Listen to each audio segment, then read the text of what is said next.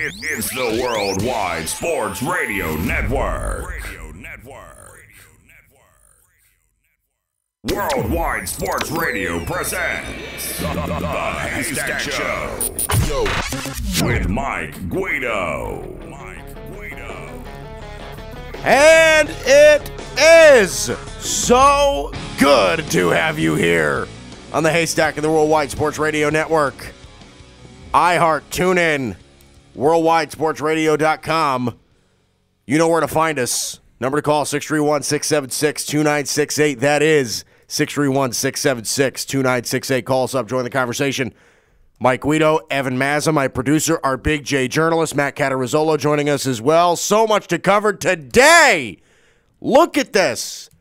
We thought that it was going, and you know what's funny about this? What's funny about today?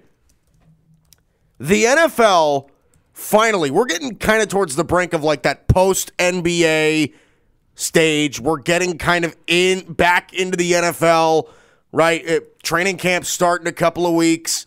The NBA is kind of fading out a little bit. The draft's over. Free agency, for the most part, is pretty much over. We finally thought that the NFL was going to get a lead story, and then the NBA said, hold my beer. No, the NBA said this. Did somebody say boom? That's right. Exactly. The NBA comes out and absolutely bombs us. Actually, I should, I should stand corrected. Woes, Woj did that. That's Woj. right. So, Russell Westbrook, he is on his way to Houston.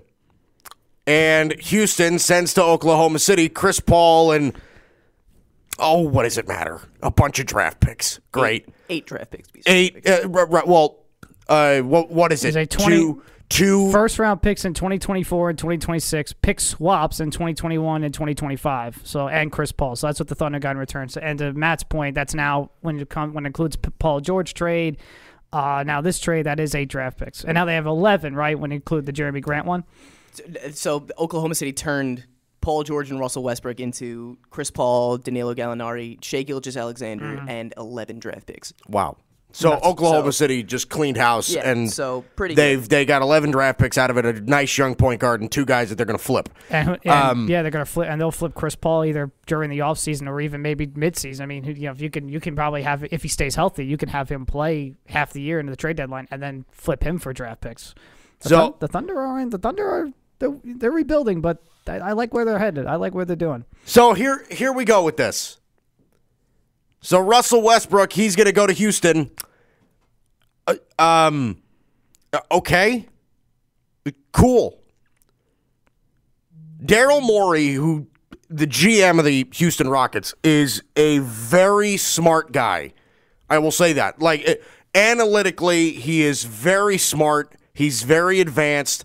And I appreciate what the Houston Rockets do with their personnel. They moving pieces. Okay, we're not going to be complacent, right? Last year, whatever we had didn't work. We're going to keep moving on. We're going to keep moving pieces. We're going to keep doing this. Blah blah blah blah blah blah blah. Right? James Harden's our only staple. Everybody else can move. We're going to do this. We're going to do that. I get it.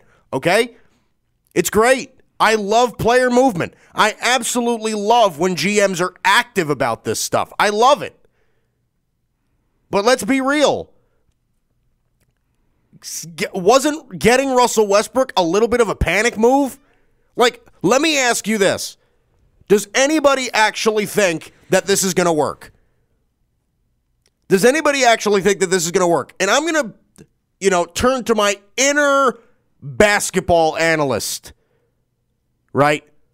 Everybody turn their shades on. My inner basketball analyst is coming out bright and shining. So, Russell Westbrook, a guy that shoots 29% from three point range, is now going to go to a team that, let's say, specializes in isolation and takes more three pointers than any other team in the league by eight shots. Guys, think of like, excuse me, seven shots. 44 and a half three point attempts per game was Houston last year. The second most in the NBA was 38.2 from Milwaukee. Nobody's even close. They shoot more threes than any team in the NBA, and it is not close. Okay, Russell Westbrook I like him as a player. Okay, he's a stat stuffer. Some say a stat patter. I go into that boat a little bit. Not my point. But Russell Westbrook, aggressive. I like it. He wants to win. I like it. He's a bit of a locker room problem. I don't like that. He's a little bit fresh with the media. I don't like that. But put all of that aside. On the court, Russell Westbrook, a guy that needs the ball in his hands. James Harden, a guy that a guy that needs the ball in his hands. This is not going to work. This is not going to work. Look, if you are going to go to a team that specializes in three-point shooting, guys, Russ is not the answer. I think the what the hope you have is in West, and the reason why Westbrook wanted to go to OKC, I mean, go wanted to go to Houston was the fact that James Harden was there. He wanted to have a reunion with James Harden, and I think that's, I think that's the hope you have if you're a Rockets fan. You know that these two are together, and that Westbrook wanted to be in Houston to to be with James Harden again. Well, look, So- I, I think it's I think it's one of that these. is that enough though? Probably, I would s- enough to win a championship. Yeah, but would would Mike just said? I mean, Daryl Morey's a smart guy. Would he unload all of these all of these valuable assets and Chris Paul just for some Well, nostalgia? Houston for- isn't- for Russell to satisfy Russell Westbrook's I don't know nostalgia. no, no, but what? so. But here's my thing, and I like, believe it's part of the reason. like It might be part of the. It, it is part of the reason. Well, like, look, Russell, like, uh, Daryl Morey is not going to sacrifice assets to make Russell Westbrook feel good. That's not part of this. Okay. Daryl Morey makes moves because he wants to win championships. He's got James Harden, who averages 35 points a game. He's the best scorer in the NBA, and he wants to win a championship with that guy. I mean, it's pretty. Uh, the, see, that's the thing about the Rockets that really amazes me because they end the season, they feel like, okay, we, we still have a shot. And then all of a sudden, Daryl Morey's like, all right, everyone's tradable except James Harden. We don't know about Mike D'Antoni. We want to, we, we might resign him. We're thinking about he's now he's going to this year as a lame duck coach with a team that now all of a sudden the Rockets change their minds again, and it's like, well, no, we can feel we feel like we can win again because you're getting Russell Westbrook, like you guys are saying, we're getting Westbrook to think we can win. So the Rockets and Morey are kind of flip flopping, they I don't really know if they I don't really know if they're sure what direction they want to go with. Are they because they went from we're going to trade everyone except James Harden to now we're going to get Russell Westbrook, we're going to compete again, but D'Antoni is still sitting there without a contract extension, and he's kind of going to this year with no with no future at all as of now with the Rockets. Well, going forward, okay, let me break down what you have here in Houston. Let me break down what you have. You have James Harden needs the ball in his hands, right? 35% three point shooter.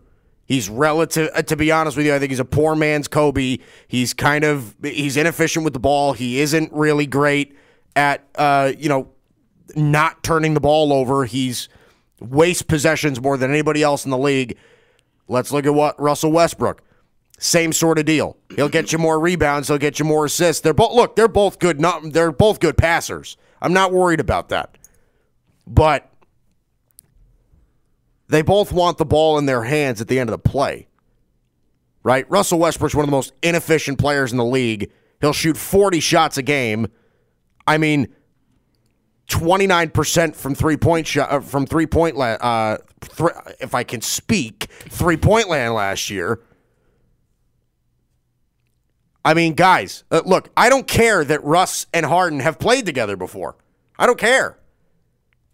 Okay, Harden was a different player back then. He came off the bench. He knew his role. Harden wasn't a star at that point. Russell Westbrook was second fiddle to Kevin Durant. It's different. The dynamic is different. That's what happens. Think about it like this. Okay? We saw this early on. Okay? Chris Paul and James Harden when when they went to when Chris Paul went to Houston, nobody bought into it, right? Who's going to play point guard? Who's going to get the ball in their hands? And then the cylinders start firing, right? Everything goes right for them. They start winning. They start they're one of the most efficient teams in the league. They are so high powered offensively. Nobody can stop them except for the Warriors. They were Like, averaging like 118, 19 a game. they were insanely good, right? But then something changed. Something changed. Chris Paul and James Harden constantly over the past couple of years when they were together. They've been together for two seasons. Just button heads a little bit, right? The, the their dynamic for success kept changing, right? They were better when Chris Paul didn't play. Then when Chris Paul didn't play, that's the reason they lost to the Warriors. Then when Chris Paul did play, they didn't they weren't really that good. Then when Chris Paul didn't play, uh, okay, James Harden's averaging 40 a game. He's better without Chris Paul. It got too crazy. It got too crazy. You couldn't come like why do you think Mike D'Antoni's on the hot seat? Because the dynamic just keeps changing when you have two ball dominant guards. When you have two ball dominant guards that don't understand their role.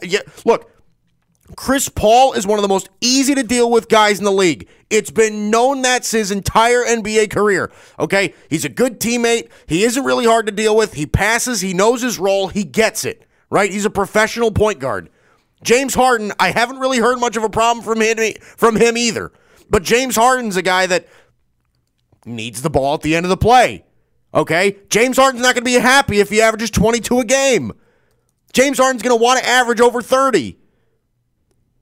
You think Russell Westbrook's going to be easier to deal with? Good luck. So Guys, this is bad for Houston. This is not a trade that they want. And I like Daryl Morey. I do. I think he's a good co- I think he's a good GM that makes a lot of mo- good decisions, right? Tillman Fertitta is a good owner. But this is a really ill-advised decision. Look, a- and like I said, I think it's a panic move. They saw an opportunity. Oh, we can get Russell Westbrook? okay.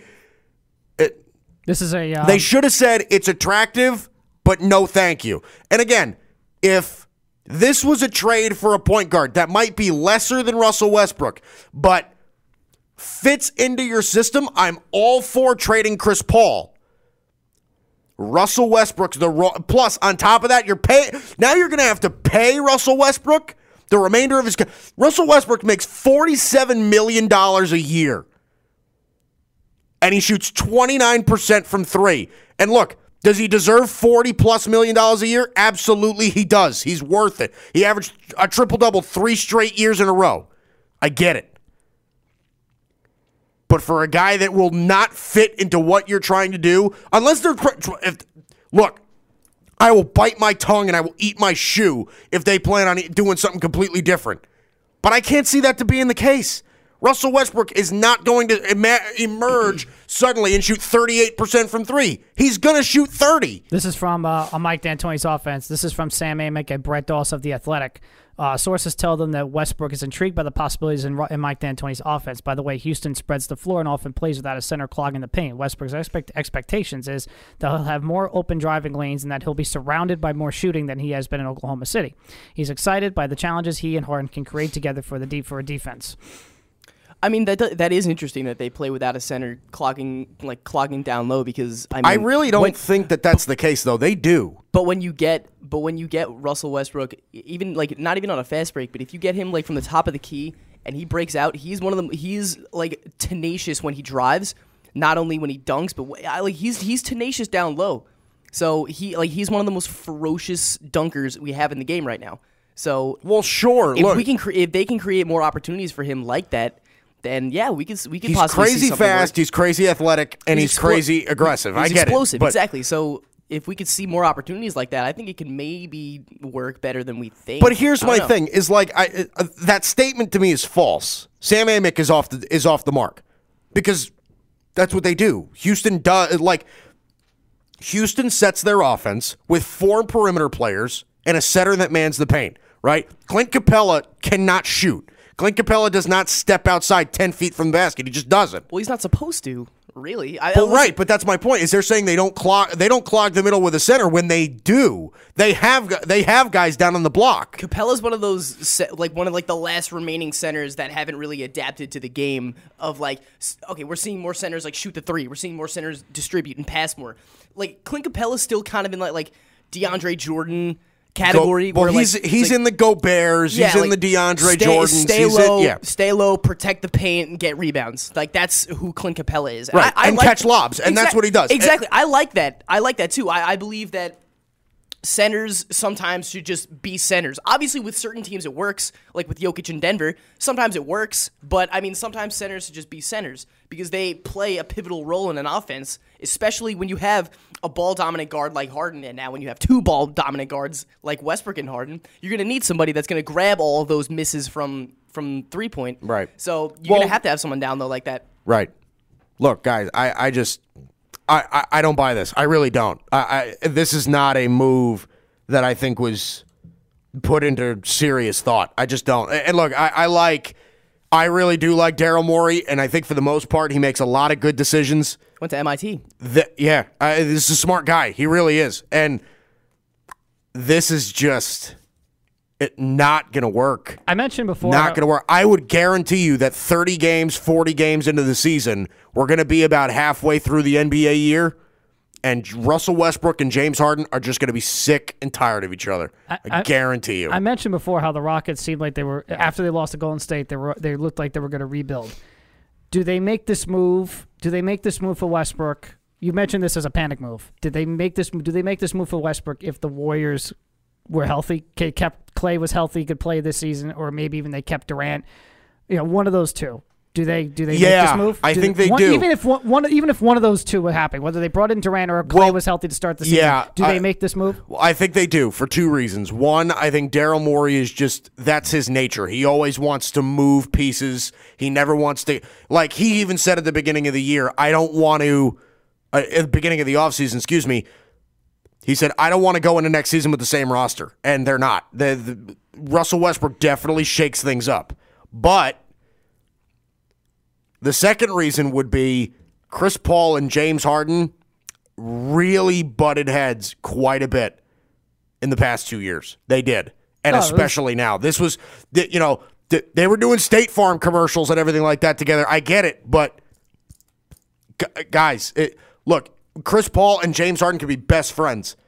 D- guys, it's just not working. It's just not right. Like uh, I need the ball more. Chris Paul is you know, he's a guy that needs to be a little bit more ball dominant than he is. I, I mean, and look, it, the dynamic worked sometimes because they're both really dynamic guards, right? They're both really, really good. But look, you can love somebody and just not want to work with them. And look, Russ and James Harden, yeah, they've got a good friendship. They used to play together in Oklahoma City, and that's all fine and good. Just wait and see it. They are going to get real tired of each other. On the rift, Real tired. on the on the rift between Paul and Harden, Tim McMahon, uh, ESPN's Tim McMahon reported last night that a source disclosed to him that the rift between Harden and Paul was considered manageable, and they didn't fact and they didn't factor into the decision to make the trade for Westbrook. So that was not so to them. That was this was not in the decision to make the trade. That was not part of it. yeah, I don't So- buy. I don't buy that for a second. I, I, I, I think it like I don't think you it had, can't I don't tell if it that. had nothing to do with it. Yeah, you can't I'm tell sure me that that didn't cross Daryl Morey's mind even a little bit. I'm sure it did. Like I'm sure that that did. All right. So what? So what happened? I'm sorry, Mike. One more thing. So like, so what happens when Houston has like yet another like first or second round exit in the playoffs? Where do they go moving forward? Like I, what? I, I don't know. Look, they they don't have what- any more assets. They're all exa- gone. Exactly. What Like, happens now? So they're they're This is their chip right here. Like if they do not do it all right now, I I'm not sure what other chips they have left.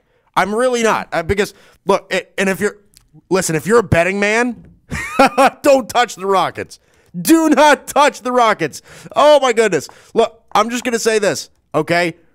Their scoring numbers are gonna be a little bit subpar from what they were in years previous because I think this Westbrook Harden dynamic is going to work a little bit worse, right? Westbrook might score more. I think Harden's going to score less.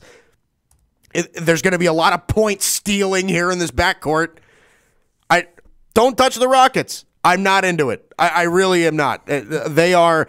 uh, Think about it. Like I had Houston as my number ten team in the NBA when I did my power rankings the other day. Are they up nine I'm really not sure if that changes at all. I really I like. The, I mean, they if are- anything, they are the same team that they were. If anything, and I think they could possibly be worse. I really do. I, I think this is not a good move. I mean, you have them at two, you have them at ten. They're, I think they that could bounce. I think this trade bounced them up a little bit. I, but the expectation is they're trying to do this to win a championship, which is what they couldn't do with Paul. So now I they're don't trying know. to do it now. Westbrook I, I don't look know at if it's them as any I better than like the fifth best team in the West at best. I really don't. Like, I think both Los Angeles teams are better than them. I think agree. that I think that the Utah Jazz are better than them, and I think Golden State is still better than them. I just I I don't I don't buy Houston. I just uh, right now I do not buy Houston. I don't. And, Uh, acco- and according to Brian Windhorst, and they- Denver. Sorry, Denver. too. And according to Brian Windhorst, Harden and Westbrook began trying to orchestrate this trade once Paul George was dealt to the Clippers. I- I, I mean, Wow. I, I just So they start they started talking about it like a week ago, and it happened. yeah. Well, everything happens before anybody knows I it. mean, Kawhi. so- I mean, Kawhi Leonard literally came up to Paul George and said, "Hey, man, come over to come over to OKC." And within a matter of a couple of days, it was just when he went to the Clippers. Yeah, but we that don't- we came, don't- that came out of nowhere from We don't know, we don't know when that started though. They could have talked they could have talked about this like three long, years yeah ago. longer than we than we thought. All right. But Russ to Houston, I don't buy it. Neither should you. All right. Coming up next, Melvin Gordon says to the Chargers, pay me or trade me. The Chargers, in response, should say, find out next. Haystack Worldwide Sports Radio Network. You're, you're, you're listening to the Worldwide Sports Radio Network. You're, you're, you're listening to the Haystack Show on the Worldwide Sports Radio Network. Haystack Worldwide Sports Radio Network. Mike, Evan, Matt, good to have you in. You know, the NFL was going to get their time eventually, and so it will.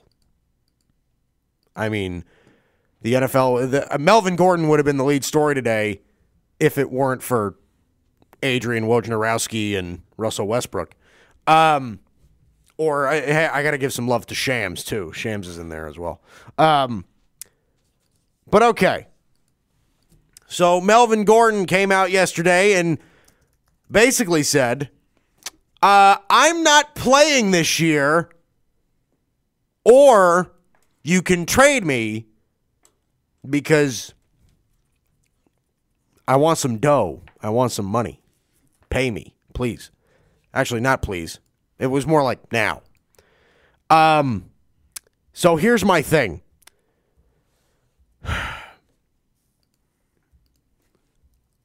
I get that NFL players that perform should be paid. But when are running backs going to get it? When are they going to get it? Okay. Look, uh, Le'Veon Bell proved a bunch of different things. Okay. He essentially proved that a running back can take a year off and still get paid, right? Yeah. Uh, less than what they wanted and by a different team. So I have no doubt in my mind that Melvin Gordon is going to get paid. But Melvin Gordon is going to get paid, if not by the Chargers, by somebody else and for less money if he sits. Now, if you play Melvin Gordon, then you'll get paid whatever you want. You will become the highest paid running back in the league. You will become the highest paid running back in the league. They can franchise me and franchise me and franchise me. I get it. Don't sign it. You don't have to sign the franchise tag. Say, hey, guys, you can waste the franchise tag on me, but I'm not signing it if you guys don't pay me. That's respectable. That's respectable. I get it. You want to get paid. But you're under contract, Melvin. You're under contract. Look, I I feel like we can learn from this, right? I feel like NFL running backs can learn by what Le'Veon Bell did. Le'Veon Bell is the second highest paid running back in the league. It sounds great. Except Le'Veon Bell was after $20 million. And get this Melvin Gordon, you're not Le'Veon Bell. He's very good though. Melvin Gordon's production. Well, I, I got I found a clip which is pretty interesting. But Melvin Gordon, uh, his production since 2016, which is uh, that was his rookie. Uh, I think it was rookie. That is rookie year. Uh, 28 rushing touchdowns, tied second most in the NFL. 10 receiving touchdowns, tied fourth most among running backs. 38 touchdowns from scrimmage. This is all from Field Yates' uh, Field Yates' Twitter account. 38 touchdowns from scrimmage, second most in the NFL. A versatile workhorse back. Um, this is actually a clip that I found from Sports Illustrated Uh, this is Melvin Gordon uh, on the Le'Veon Bell situation from last year. Bill ain't coming back, huh? Who? Bill. No. You gonna stay, uh, stay out for a year? Yes, sir. I would too. Come back and get hurt? Why? Gave y'all everything he had for about five, six years. Y'all can't pay the man? So that was Melvin Gordon just this past year with his father, talk to discussing the Le'Veon Bell situation. And you know, I they all I, I agree. I actually I understand that. And I, I I I understood that with the Le'Veon situation. I understood with Melvin Gordon. I understand with all of them. You're you, you're and again we learned it with Earl Thomas this past year. Earl Thomas was holding out for a contract. He got hurt in around week two, week three. The players don't want to risk injury, and I think that's that's I think that's pretty much. the You're right, but Earl Thomas injury. still got paid. Like Not the- as much not- as not as much as I, the Ravens paid him, but I think the Ravens paid him at the market that he was at because of his injury. The Ravens do that. But how They much? How much is Earl. Thomas worth? Like, Well, b- he what was Earl Thomas's contract? Certainly wasn't as high as before, as he was probably going to get in the open market. Earl Thomas also all. like broke his fibula too. So that's like not it's not a small injury. I mean that No, was it's it, not. it was in like week two or three, and he ended this. He it ended his season. Right. But look, Melvin Gordon's a first round draft pick. His rookie contract is five years. He's got a fifth year option, right? He's not. It, it- look, it- he is not a guy that's been franchised twice. He's been franchised three times. They refuse to pay him. They do all this stuff. A- And, to be honest with you, even towards the latter part of the Le'Veon Bell thing, I understood where Le'Veon Bell came from. I just thought he should have played anyway because it's a bad look for you because it makes you look like a bad teammate. And I figured, well, other teams are going to see that, and you're not going to get as much as you want. And guess what? I was right. But look, if Melvin Gordon wants to be the highest paid running back in the NFL, if if look, I will say this, if Melvin Gordon is okay with making 11, 12 million dollars a year by some different team, by all means, sit out.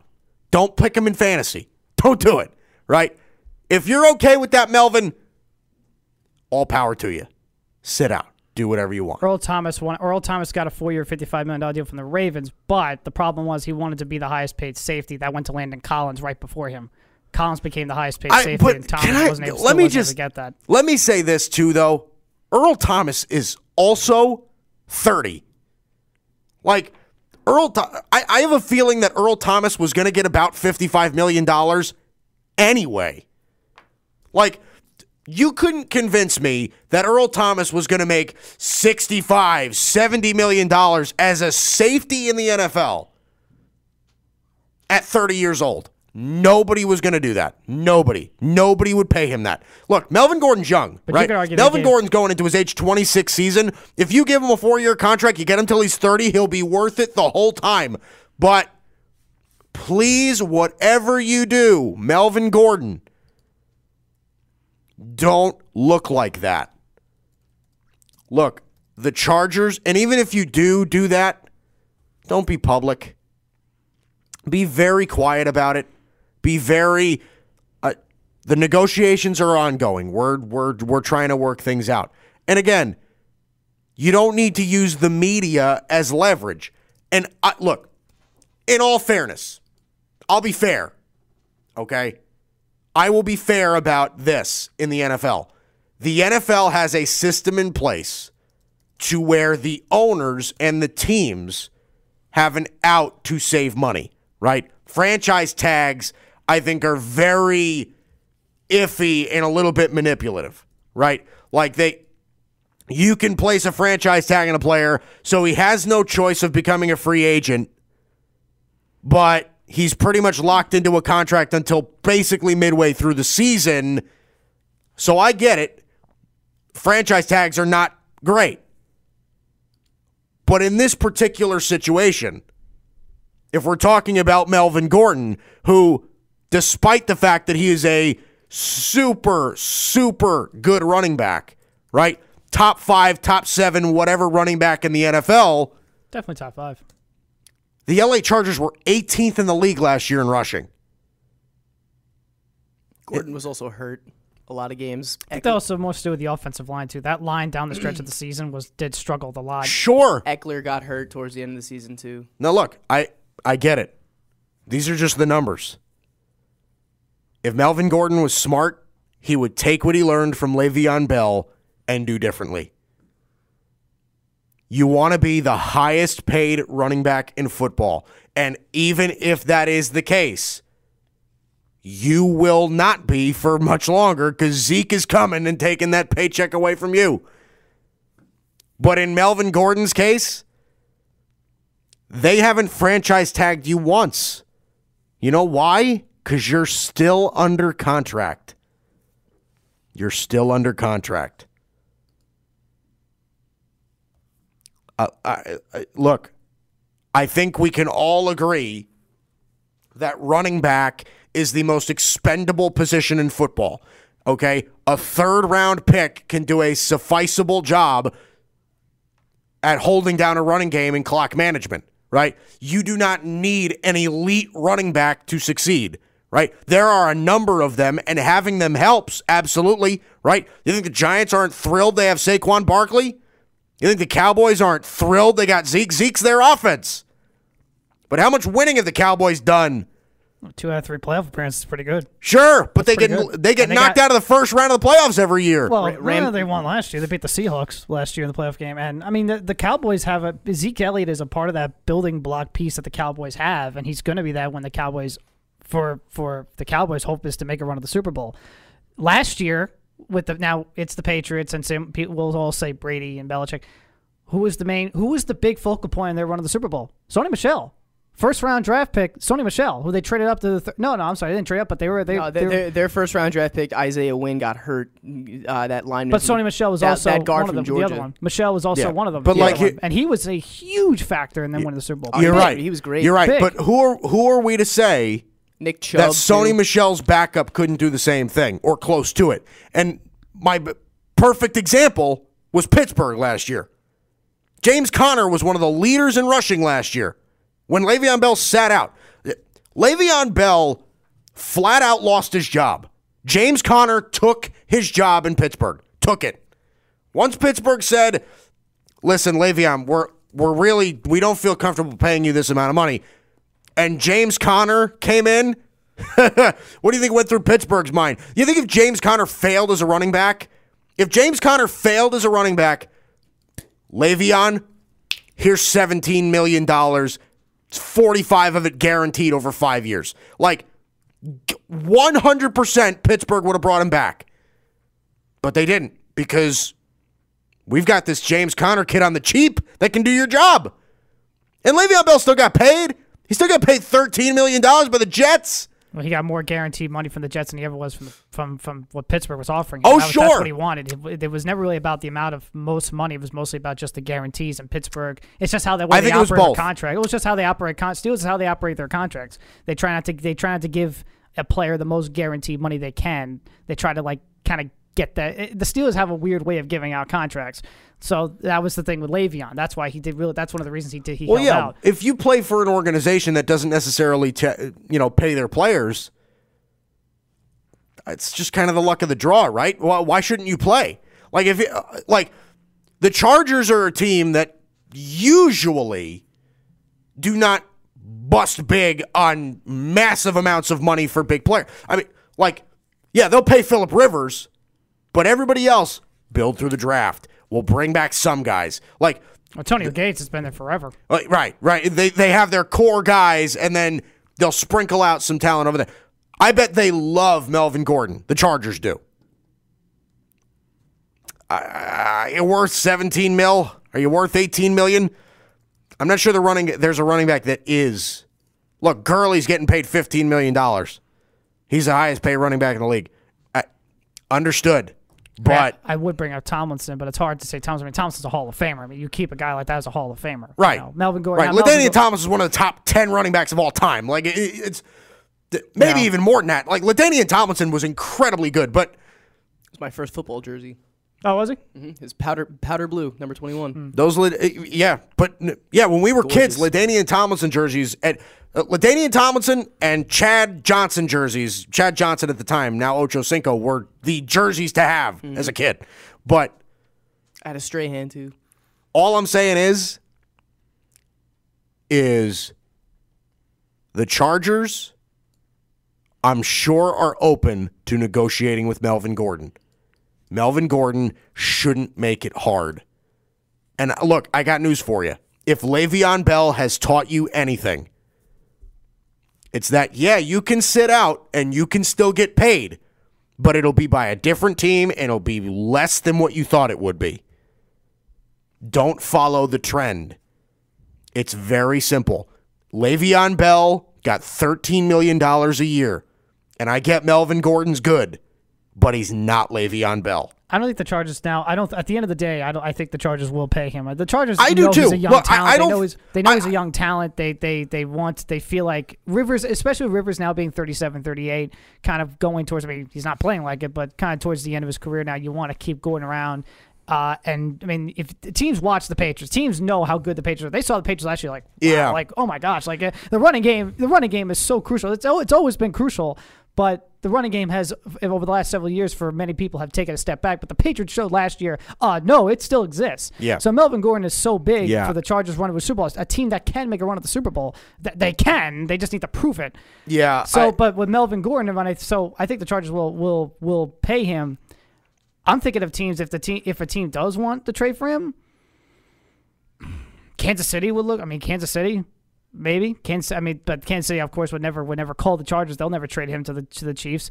Maybe the Packers. Maybe They- I see the yeah, Packers they would never landing trade him in division. No, of course I mean, not. I would say they would probably never want to trade him in conference. Conference. They might want to trade him to the NFC. Like, but I got news I would you. love to see him go to the Niners. I think the Chargers. Fran. San Francisco. I think the. Chargers could do a really nice. Like if they look, if by the trend, right, the Chargers paid him 16, 17 million dollars a year, I wouldn't be bashing him for it. I wouldn't be. Look, if he's that important to you and he's that crucial to your offense, he's a nice young running back and extends your window a little bit. Pay him. Cool. I'm cool with it. Okay. I don't like this idea of if you do not pay me, despite the fact that I'm under contract, I won't play. It says a lot of things about you. And I get it. You want your money. Understood. You'll get your money. But welcome to sports. Okay? Minor league baseball, major league baseball players, once they reach the major leagues, have three years of team control and then four years of arbitration. They got seven years before they hit free agency. Some of these kids don't make it to the major leagues till they're 25. They don't get to the big leagues until they're 31. You hear any of them complaining? Quit acting like you have it so hard.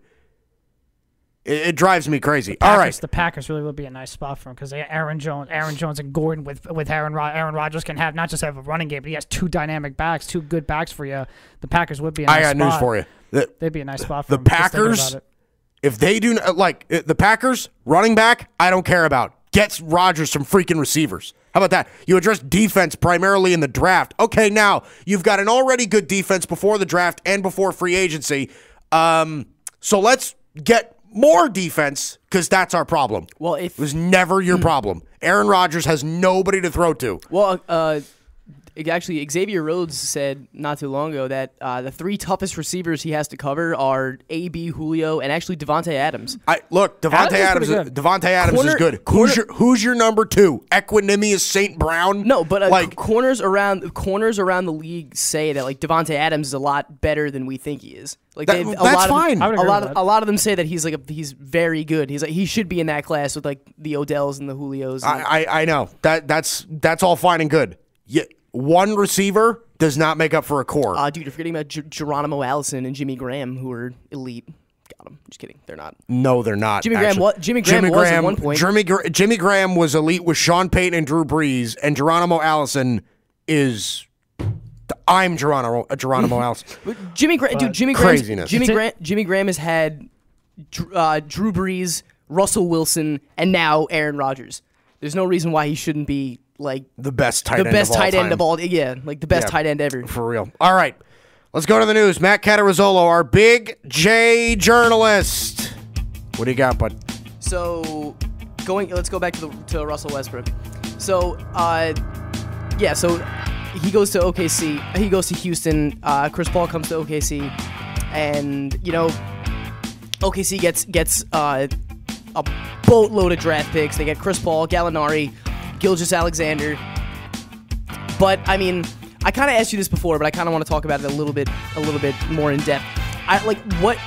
So after after Chris Paul got hurt in that Game Five series against Golden State, when essentially their their playoff hopes were shattered after that, what like what what do we see now from this Houston team? What do we want? To, what do we expect? Are we going to take like a realistic approach to say like, listen, they can't play together, or are we going to kind of take like a more optimistic outlook where they're going to be like, listen, like it is Russell Westbrook, it is James Harden, like they're two elite players, maybe they can make this work. Well, I think you have to be realistic. Like, uh, break it down. I was saying this before. Break it down to the simplistics of life, right? You've got two ego guys, one of them bigger than the other. Russ has a much bigger ego than Harden does, but you've got two guys that absolutely need the basketball to be successful. Okay? James Harden doesn't play defense, he doesn't really rebound. Uh, James Harden isn't really much of anything other than a scorer, and so, and he's a pretty decent passer when he passes, right? Russell Westbrook can do basically everything except for shoot, but Russell Westbrook is a Russ might be the most ball dominant guy in the league. He needs the ball. Okay, these are two of the guys with the highest usage rates in the league, right? How does that mesh? I just don't see it. Like, think about like uh, other dynamic duos in the NBA, right? Paul George and Kawhi can do multiple things. They don't need the ball in their hands to be successful. That can actually work. And they're not two big egos, right? LeBron and Anthony Davis feed right into each other. LeBron's the facilitator, Anthony Davis is the guy that finishes the play. They don't really need to have the ball in their hands at all times, right? A lot of these dynamics, Steph and Klay, they work, right?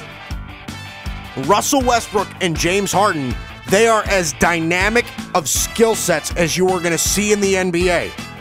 But they both need the ball. If the basketball was played with two balls, they'd be the best team in the league by far. okay? But they play with one, and they both need it. It's going to be a lot of gimme, gimme. I, I, I don't see it. I, I really don't.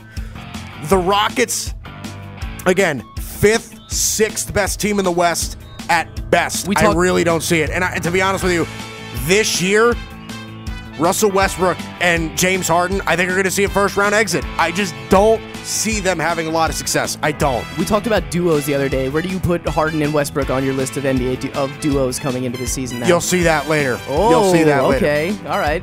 But So now, now that Westbrook's in in Houston, who do you think at like? So look at look at the 2019 free agency class overall.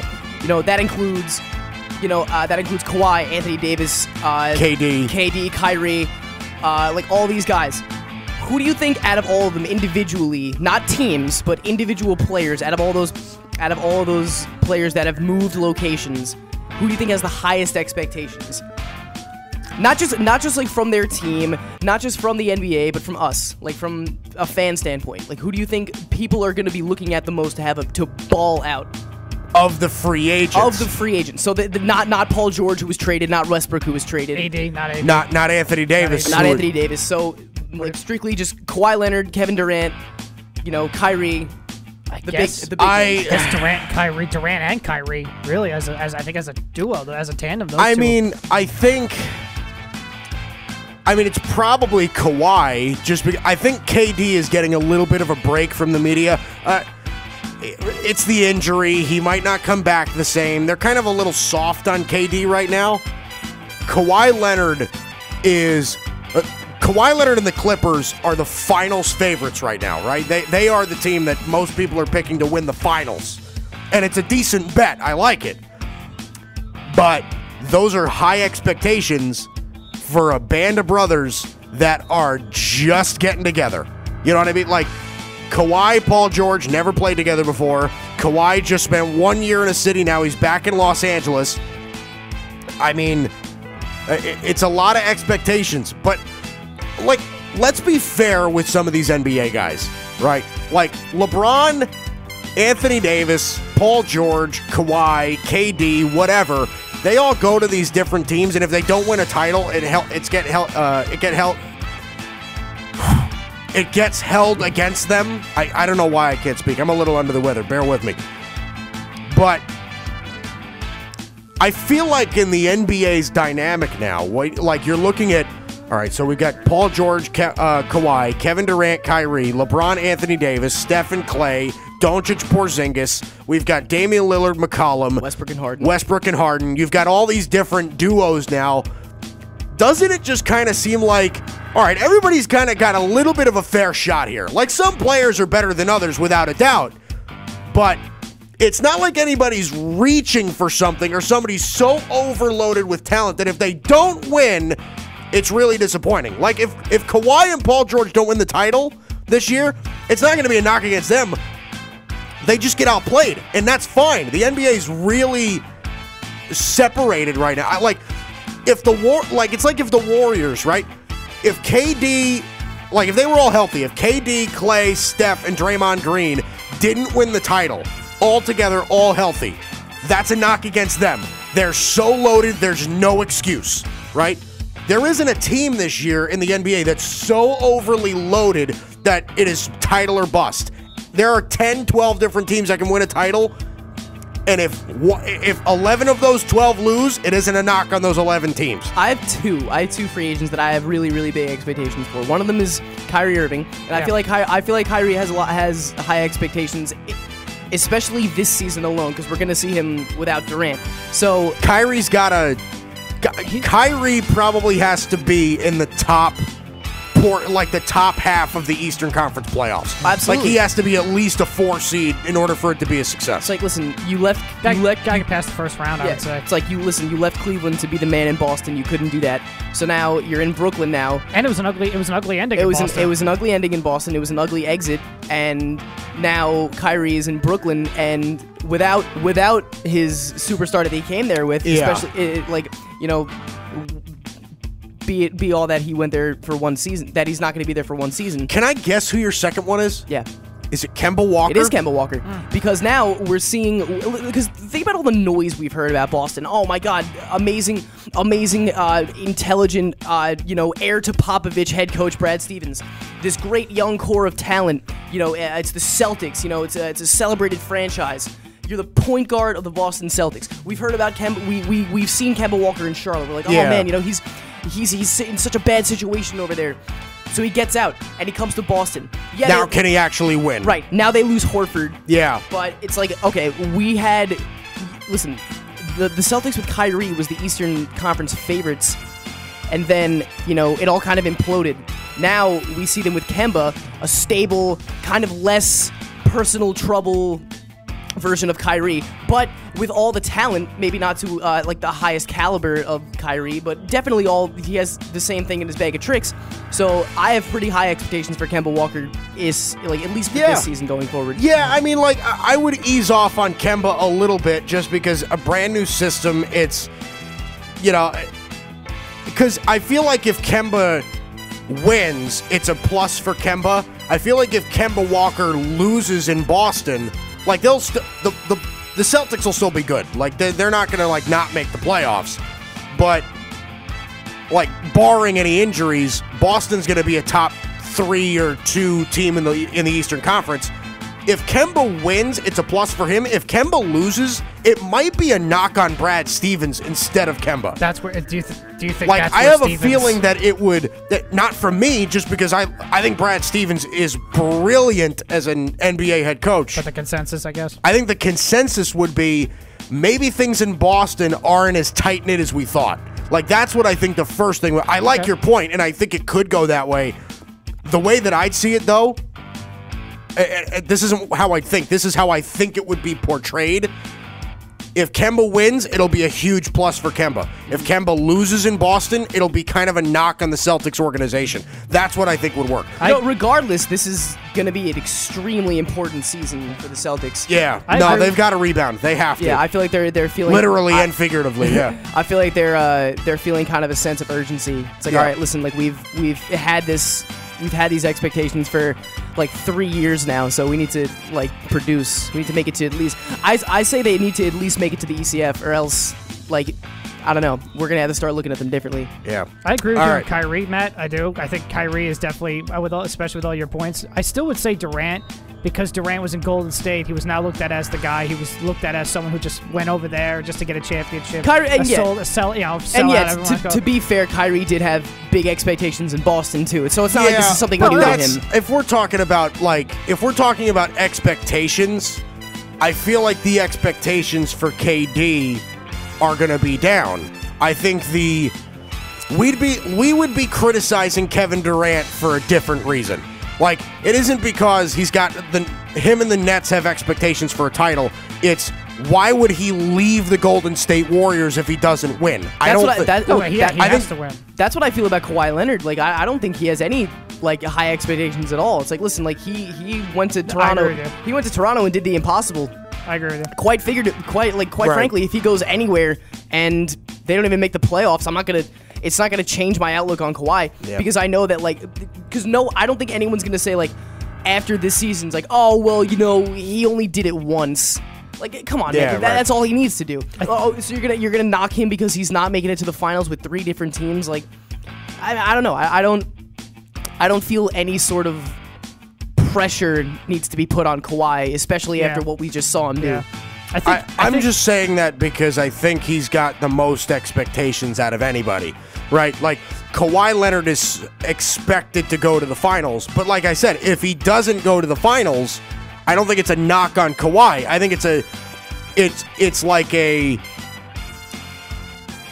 it like it just shows you how good the NBA got, right? Right. But all right, If we're including all the free everyone free agents trade, I would actually say the one would be one would be Anthony Davis.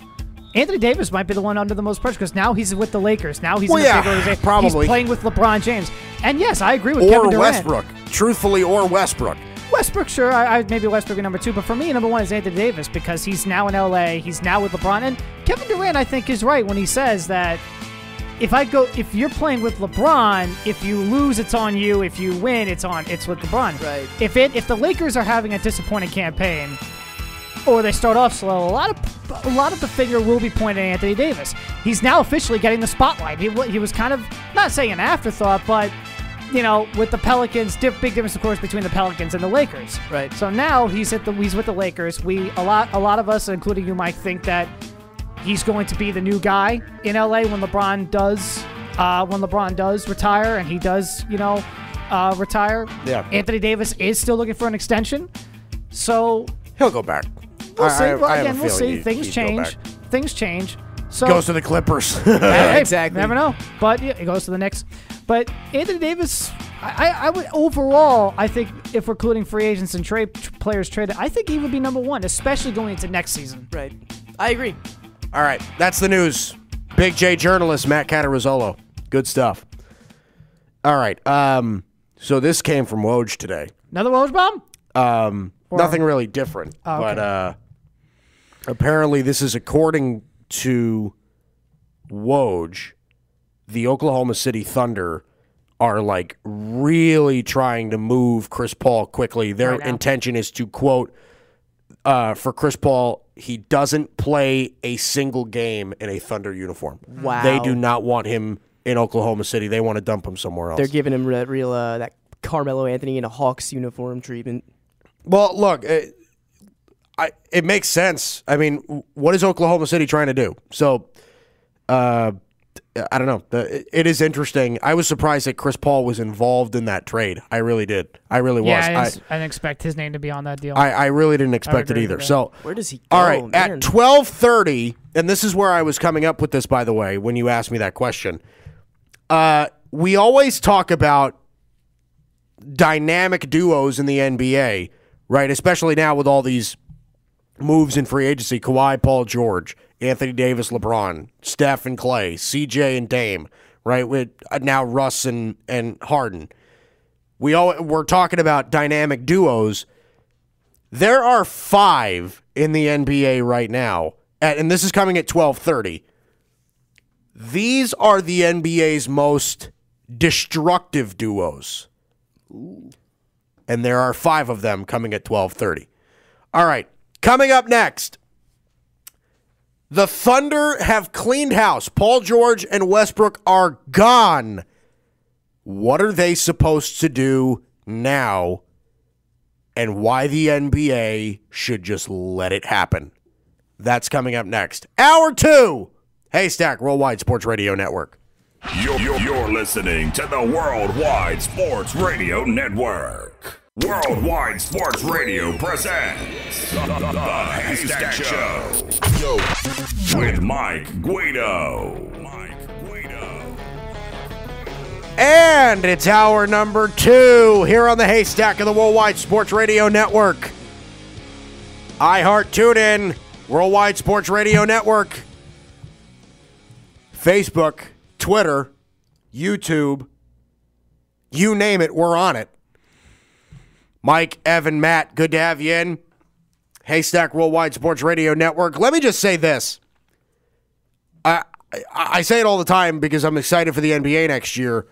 I think there are a lot of duos that are going to be exciting to watch, and then there are going to be some that are just going to be painful. I, I, I really do. Like Harden and Westbrook, I, I, I that's going to be painful. It really is. I it is going to be awkward. It's going to be like there are going to be nights where Russ and Harden look incredibly good. I, I really do. There are going to be nights where they look incredibly good. But for the majority of the se- I'd say like 75% of the season, they are going to be no, I want the ball. No, I want the ball. It's very awkward. It really is. It's kind of like getting back to your back together with your ex. If you're convinced that you guys love each other, and then you guys are just having the same fights that you used to. Like it's gonna be like that. It's just gonna be awkward. It's gonna be like, why did we do this? It, that's what Houston's gonna be next year. All right. Um, so let's look at this from the other side. So Oklahoma City, Matt, what can you tell me again what Oklahoma City got back in all of the trades? So like they got So for Paul George and Westbrook, they got and Jerami Uh, Grant. And Jerami Grant, right? They got Chris Paul, Danilo Gallinari, Shai Gilgeous-Alexander, and in total 11 draft picks. All right. So 11 draft picks. 11, 11 draft picks from 2021 to 2026. Eight So- first rounders. Eight of them. So 11 draft picks, a nice young point guard in Shai Gilgeous-Alexander, Danilo Gallinari, who can still play, and then Chris Paul. So you've basically got two players that you're probably going to flip again, a nice young point guard, and then a bunch of assets. That's great. Okay. So Adam Silver, the commissioner of the NBA, came out and said, you know, it's really disheartening for players to demand trades while they're under contract. And he was referencing Paul George, right? Paul George demanding a trade from the Oklahoma City Thunder after being recruited by Kawhi to the Clippers. Paul George has three years left on his deal. He only served one year of his contract in Oklahoma City. So he's like, look, players got to live up to their contracts. They got to honor them. There's no way that we can have players just demand trades whenever they want. They just can't do that. Right? It it it sacrifices the integrity of the league because if I have rules that I can't enforce, it sacrifices the integrity of the league. I get it. And and I understand that 100%. But I think it's kind of counterintuitive. I, I really I think it's very contradicting the way that, well, we don't want players to not, uh, we don't want players to get traded. Uh, or I'm sorry, we don't want players to dishonor their contracts. We want them to at least respect their contracts, not demand trades. But you also have a problem with tanking. Am I wrong? I mean, so if a player Well, your problem with tanking is your problem with tanking is teams that are tanking are not getting a number one pick, number two pick, number. They're getting four. Knicks. The Knicks were. One They're getting five. They're getting five, six. The Like- Knicks- now the Knicks were number three, but You know, are not getting that star player Phoenix that, ha- seven, that could potentially leave you. It's Phoenix was seven or eight. Chicago was around seven, eight, nine. you know. Phoenix was six, Cleveland was five, and the Knicks were three. So it's and then Phoenix traded back to eleven with Minnesota, and you know whatever happened on draft night, right? Jarrett Culver going to the T Wolves, and you know yeah. But that's really the story. My question really would be Oklahoma City cleaned house, right? No more Westbrook, no more Paul George. Think, think about this. So now the Oklahoma City Thunder are out Kevin Durant, they're out James Harden, they're out Paul George, out Russell Westbrook, out Serge Ibaka. What what do we expect from them? What are they supposed to do? So Chris Paul and Danilo Gallinari and Shai Gilgeous-Alexander and 11 draft picks and Terrance Ferguson and Steven Adams. Yeah, we're just going to stand pat. Guys, Oklahoma City, what's the best move for the Thunder right now? The best move would be to trade Chris Paul. The best move would be to trade Danilo Gallinari. The best move would be to look at trades for Steven Adams. Clean house. Get it done. Be done with it. Move on. Acquire assets. Save some money. It's very easy. Rebuilding is a thing in this league, and it's a serious thing for small market teams. Oklahoma City is not a big market. Here's interesting. Here's something that's interesting. That not this is more off. This is more about their ownership and their stake. Twenty-two percent. This is from the Insider NBA Pass of the uh, the twenty-two percent stake in the Oklahoma City Thunder, previously owned by Aubrey McClendon, is actually now currently available for sale. According to a Bloomberg report from Scott uh, from Scott Soshnick, the sale will be run by the boutique investment bank Inner Circle Sports. The Thunder are worth about 1.5 billion dollars, according to Forbes. Oklahoma City has sold out 355 consecutive home games and posted an average local TV rating of 6.69, which ranks second in They the do- NBA. So they do well. 22 per, so 22 percent of the team is now on sale. they for sale. they do well for their location, right? They they do well for Oklahoma City, and they do well as far as television and and stuff. But the Thunder have been very entertaining, right? Durant, Paul George, Westbrook, Harden, that Carmelo Anthony, even when he was there, right? Ibaka, Adams, uh, right? Like you've got a lot of guys over there that are entertaining to watch. Victor Oladipo, like players that have come and gone with Oklahoma City have kept the Thunder entertaining. But nobody chooses to go to OKC. How do you expect OKC to get better? It's not like, all right, here's what we do. You have to stay competitive. Oklahoma City, you have to spend a max contract. Um, yeah, who we gonna give that to? Nobody wants to come here. It's Oklahoma City, right? We got to compete with Los Angeles. We got to compete with New York, right? Los Angeles with their beautiful beaches, beautiful weather, and great historical franchises every year.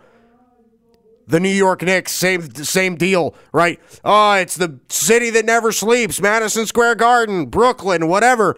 The biggest market in the world. It's we got to compete with that. Oklahoma City's in the middle of nowhere. It's a flyover state. I will say though, earlier remember uh, I remember earlier this week we talked about it's not about the teams anymore. It's more about it's more about the brands. It's more I mean not about it's not about the brands anymore. It's just about the roster and what the team has now. It's not about the Garden anymore. Well, it's not right. about LA It's- anymore. If OKC could build a roster and build a team, then you know it's going to take a while. But how do they do that? That's my point. They gotta do it. That how do they do that if they aren't given the opportunity to? Right? They can build a they've got 11 draft picks now. They've got 11 draft picks through trades. They've got 15 draft picks in the next what? 7 drafts? or something like that. Eight first rounders. Seven, seven, yeah, through seven drafts till 2026. 15 draft picks in seven drafts. Haha. it's a lot of draft picks.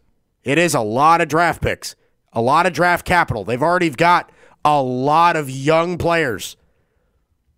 Look, rebuilding processes do not need to take very long.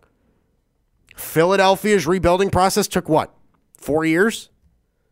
And now they're competitive. Oklahoma City, it's the same deal. What are you doing? What are you doing if you are taking away their assets? You're extending that period. You're extending that period. Don't expect the Thunder to be good anytime soon. Because if the NBA is going to say, well, tanking's a problem, not enough teams are trying to compete. Well, what are you if you're Oklahoma City, what are you supposed to do? If you're Oklahoma City, are you supposed to All right, I know we just traded Russell Westbrook. And I know we just traded Paul George. They both wanted out of Oklahoma City. Um so we'll just here we go. We'll trade them and then we'll give 20 million dollars to Tim Hardaway Jr. Like what? What? No, eh, you're putting yourself in a hole. Then you're really not going to succeed in the future. Compete. Why do we have to go? We're the, we're going to be the 13th, 12th best team in the Western Conference. Why would we try to compete? Let's get some assets. Let's get some good players. Let's start over. That's what I would do. Hey, Hey, I agree with you 100%. Don't even try. Don't even try. Especially now, like, the NBA is going to see now in this state of the league, they are going to see how much better the league is without a super team, right? When you've got the Clippers and the Lakers and the Celtics and the Warriors and the Blazers and the Nuggets and the Jazz and the Bucks and the Brooklyn Nets and Philadelphia and like you've got so many of these different teams that are going to be so good and fun to watch, right? I you're going to uh, the parity in the league is is crazy. You'll see that the NBA's ratings will skyrocket. There's urgency to watch the games now. Moving pieces. Players are in different spots. Right? How many Kawhi Leonard Clipper jerseys do you think are going to sell? A million? How many Anthony Davis Laker jerseys are going to sell? I don't know, a million? I still think the LeBron number six jersey is going to be the highest. That's going going to be a Probably will. right. Also, LeBron a- number six jerseys are going to be selling off the roof. Kemba Walker jerseys are going to be selling off the roof. Kevin uh, Kevin Durant's not going to play next year, and Kevin Durant next Nets jerseys are going to be flying off the shelves if they aren't already. Guys, Julius Randle jerseys, R.J. Barrett jerseys, RJ Barrett. Zion jerseys, guys. Well, Z- Z- Zion, I can make a case. My not. Well, Zion's after gonna have a after top 10 LeBron, He'll be like number two, maybe. Zion's going to have a top five NBA selling jersey. Might be number two. Like there's going to be the NBA is in such a good spot right now. There's no super teams. There's no super teams. It wasn't because of not it's not because there were too many teams at the bottom. There weren't enough teams at the top. That's the issue with the NBA. And now it doesn't exist. Now you've got 10, 12 teams up top. You've got about 10 more teams down in the middle, right?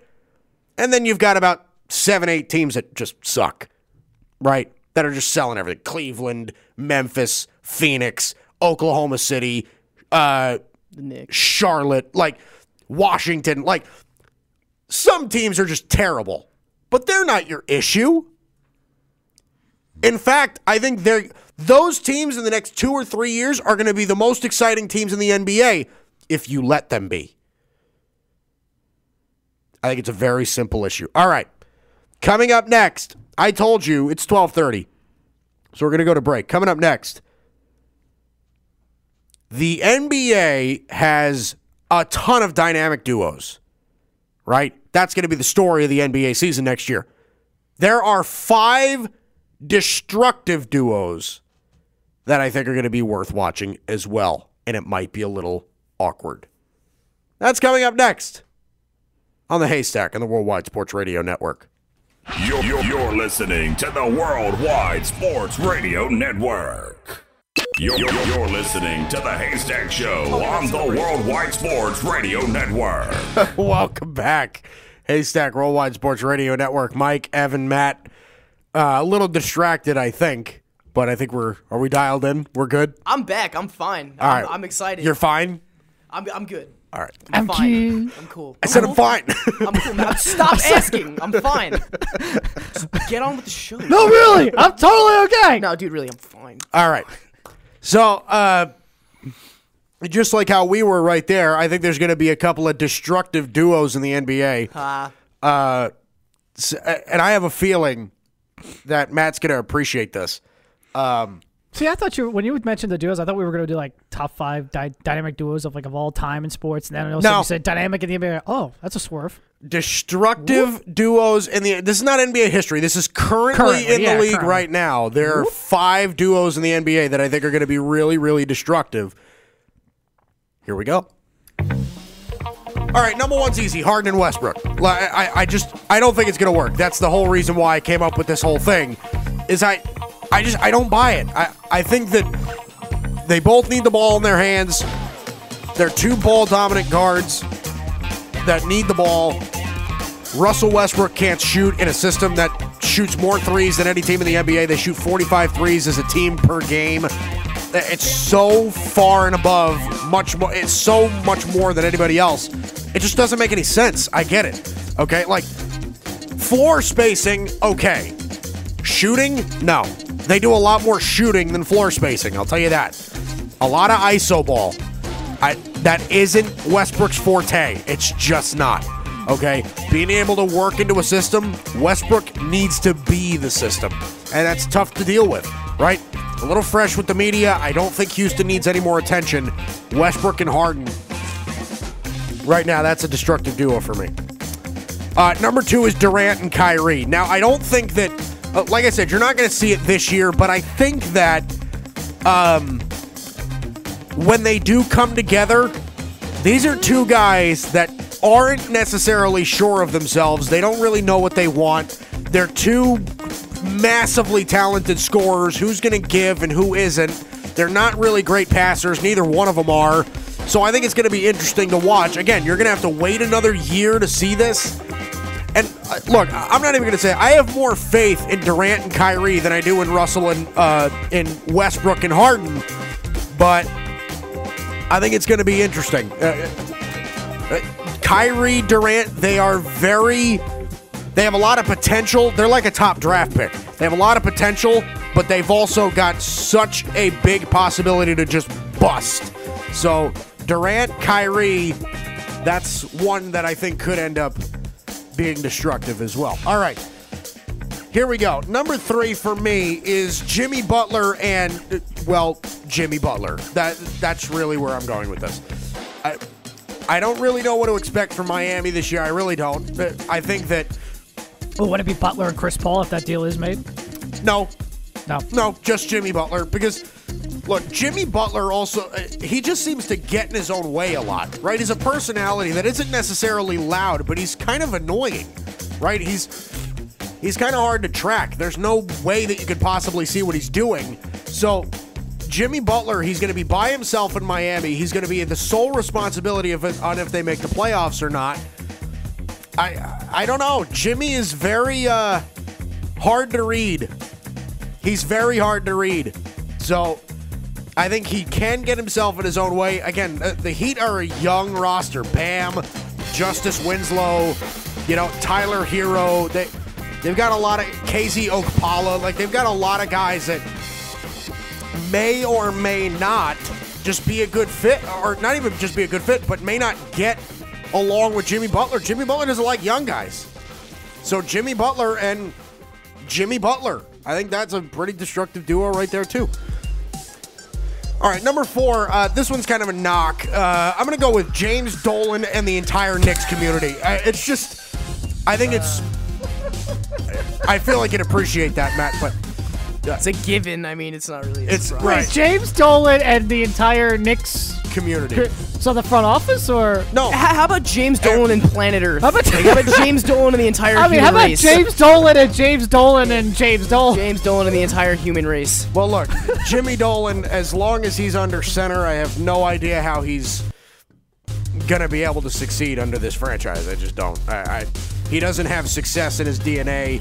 Hey, we were going to get KD, Kyrie, and Zion, and you end up with Julius Randle, uh, Wayne Ellington, and Bobby Portis. Congratulations. Uh, you know, come claim your prize, which is mediocrity. Um, You're a winner. so Jimmy Dolan and the Knicks. Pretty self-explanatory. All right, number five is, and this one is a little bit more serious than Jimmy Dolan and the Knicks. Uh, but number five for me right now is Draymond Green and the Warriors. It's just Draymond Green to me. Yeah, he's the heart and soul of the Warriors. Toughness and perseverance and uh, what?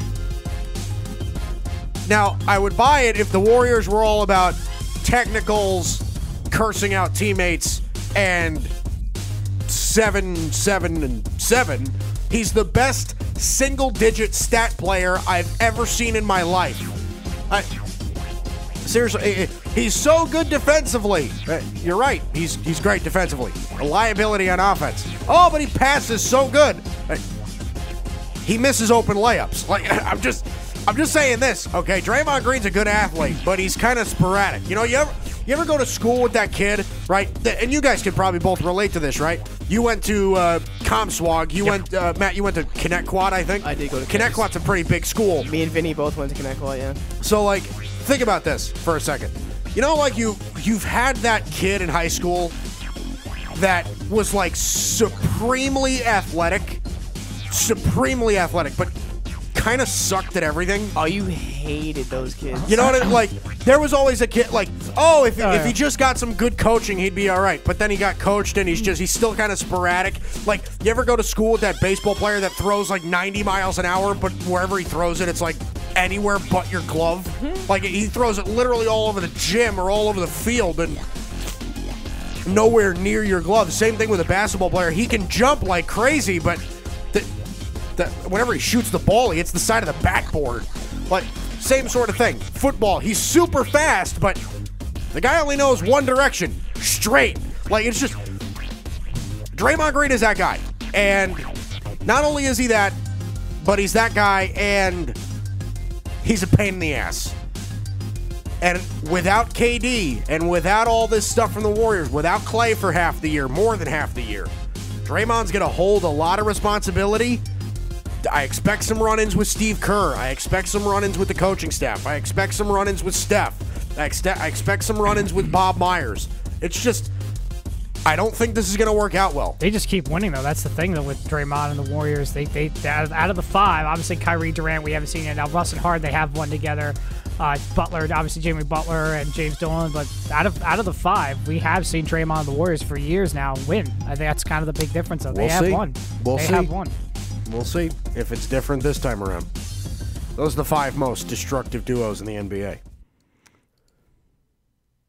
I Would wasn't you- gonna. I wasn't gonna guess. I wasn't I- gonna guess that. I- yeah. At KD and Kyrie, actually, I I, I should have guessed. That was that was bad on my part, but I knew they Would were. you, Gonna, you you say you weren't going to get Jimmy Butler and I knew, Jimmy I Butler? Jimmy knew, I knew they were gonna. Butler. I knew they were gonna be like cheeky ones. Like I, I, I said to you before the. I said to you on the break. I was like, It's what going is to be it? like Russell Westbrook Yeah, it's and gonna, sharing. it's gonna be like somebody and like in emotion or somebody with like their feelings. Like KD and social media. James, Yeah, Like, exactly. Dolan, James Dolan and the Knicks. That that's that is the ultimate. James Dolan Did and everybody. James Dolan and everyone. That's right. James Dolan. Oh boy! All right, time for the news. Matt Catarazzolo, our Big J journalist. All right, so we talked about power rankings before, and it doesn't move. You said that the Westbrook trade doesn't affect Houston at number ten. No, I don't. Okay, If I. anything, it drops him out. Like I I, I, don't think it moves him up at all. I what do really you don't. th- What do you think, Evan? The Rock. Wait, the Rockets at ten. The Rockets, like, what what does the Westbrook trade do to I think the power rankings? I think they I think they move up a bit. I think they should move up at least a couple of spots. Now, I think I they should move up a couple of spots. I think you oh, said move, four five. move up a couple spots. I mean, Russell Westbrook and James Harden is a is a re- on the court. I understand. I, I totally get where Guido is coming from. Where because hey, my brother my brother actually would agree with you that He does not think they're going to fit well together. But as talents, I mean, that's two of the best players in the league Right. overall. So I think that moves them out a couple spots. Now I will say, like four or five seed might be where they are. That could be where they are in the Western Conference. Maybe a three. But I, I think at least a couple of spots up in the power rankings. At least that, that's just me personally. Because again, with those two players, and I do like the fact D'Antoni is a D'Antoni pretty much is the Andy Reid of Right. football co- of the NBA coach staff, where he's so good in the regular season, mm-hmm. so such a great coach, just can never get it done in the postseason. Right. So, yeah, but what Dan, but D'Antoni, like Andy Reid, is a phenomenal head coach. He could, especially on offense. I like. I think. I think. I these two could be great within that system with coaching with D'Antoni. So just, I, I would move up a couple. I do too. I think I think we're going to be surprised. I think we're going to be surprised at how good that they can play together. I guess we, we just got to wait and see. So this comes out this comes out again. So the Thunder came out and said that they're looking to move Chris Paul quickly and the plan is for him not to play a single game in a Thunder uniform. Where do you think is an ideal location for Chris Paul and what do you think a trade for him would look like? A trade that would benefit both teams. So, okay. Um, and we just heard this not too long ago, and I actually like it a little bit. Philadelphia is interesting just because, but I also think that Philadelphia could get more than just Chris Paul. Right. Right? So, like, if if Oklahoma City and Philadelphia wanted to make a trade, right? So let's say this. So if Philadelphia says, all right, you can have Ben Simmons, but I'm going to give you, uh, but I want Chris Paul, Shea Gilgis Alexander, and one of your first round draft picks. Who says no? For Ben Simmons? Yeah. I think it's a good trade for both sides. And again, I, know- mean, if OKC is look is rebuilding, I think Ben Simmons is a pretty good piece to build your franchise around. I mean, Right, Philadelphia tried for- to do it and they can't. If you're trading for him, you're basically trading for him and then re-signing him. Right. I think he's open to re-signing mhm. anywhere, but like you'd be getting a 37% three-point shooter in Chris Paul, an 18 and a half point per game guy, a guy who averages nine assists on his career. a, you're veter- not a losing veteran, much- experienced point guard. Right, a more offensively talented Ben Simmons, except Ben Simmons is six nine and Chris Paul is six foot. Right. So, but I, doesn't that fit better? I mean, I feel like there is such a thing as maybe a little bit too much size if your players aren't dynamic enough, because then you just mm-hmm. get stuffy and not you're a little slow, right? Ben Simmons is not overly quick. He's just a great passer, but he can't shoot. Chris Paul, Embiid, Horford, Tobias. That, It's a good team. Really good that's team. something. And again, like, Ray Anzalowicz can call up, and be like, "Hey, see, this team can make a run to the finals." no, See? look, I, I agree with him 100%. But, like, if you're Philadelphia, like, if I'll say this if it is Chris Paul for Ben Simmons straight up, no, it's not equal. Okay? Ben Simmons has more value than Chris Paul because Ben Simmons is younger. But if it was, like I said before, Ben Simmons for Chris Paul, Shai Gilgeous-Alexander, and uh, Like one of- one of the one first of, one of those first round draft picks. I mean, uh, think about this. You're telling me that's definitely a great trade for Philadelphia because you're getting Chris Paul, a good young point guard and a draft pick, and Oklahoma City would be getting one of the best young ball distributors in the game. I mean, eh, who's 6'10?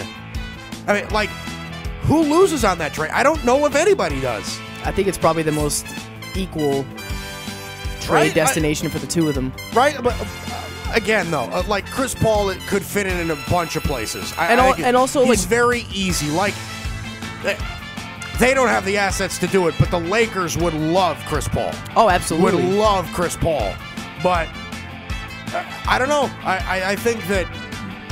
uh, I don't know. That CP3 to Philly, I think, makes a lot of sense. I, here's the thing, though. It's probably going to be Miami.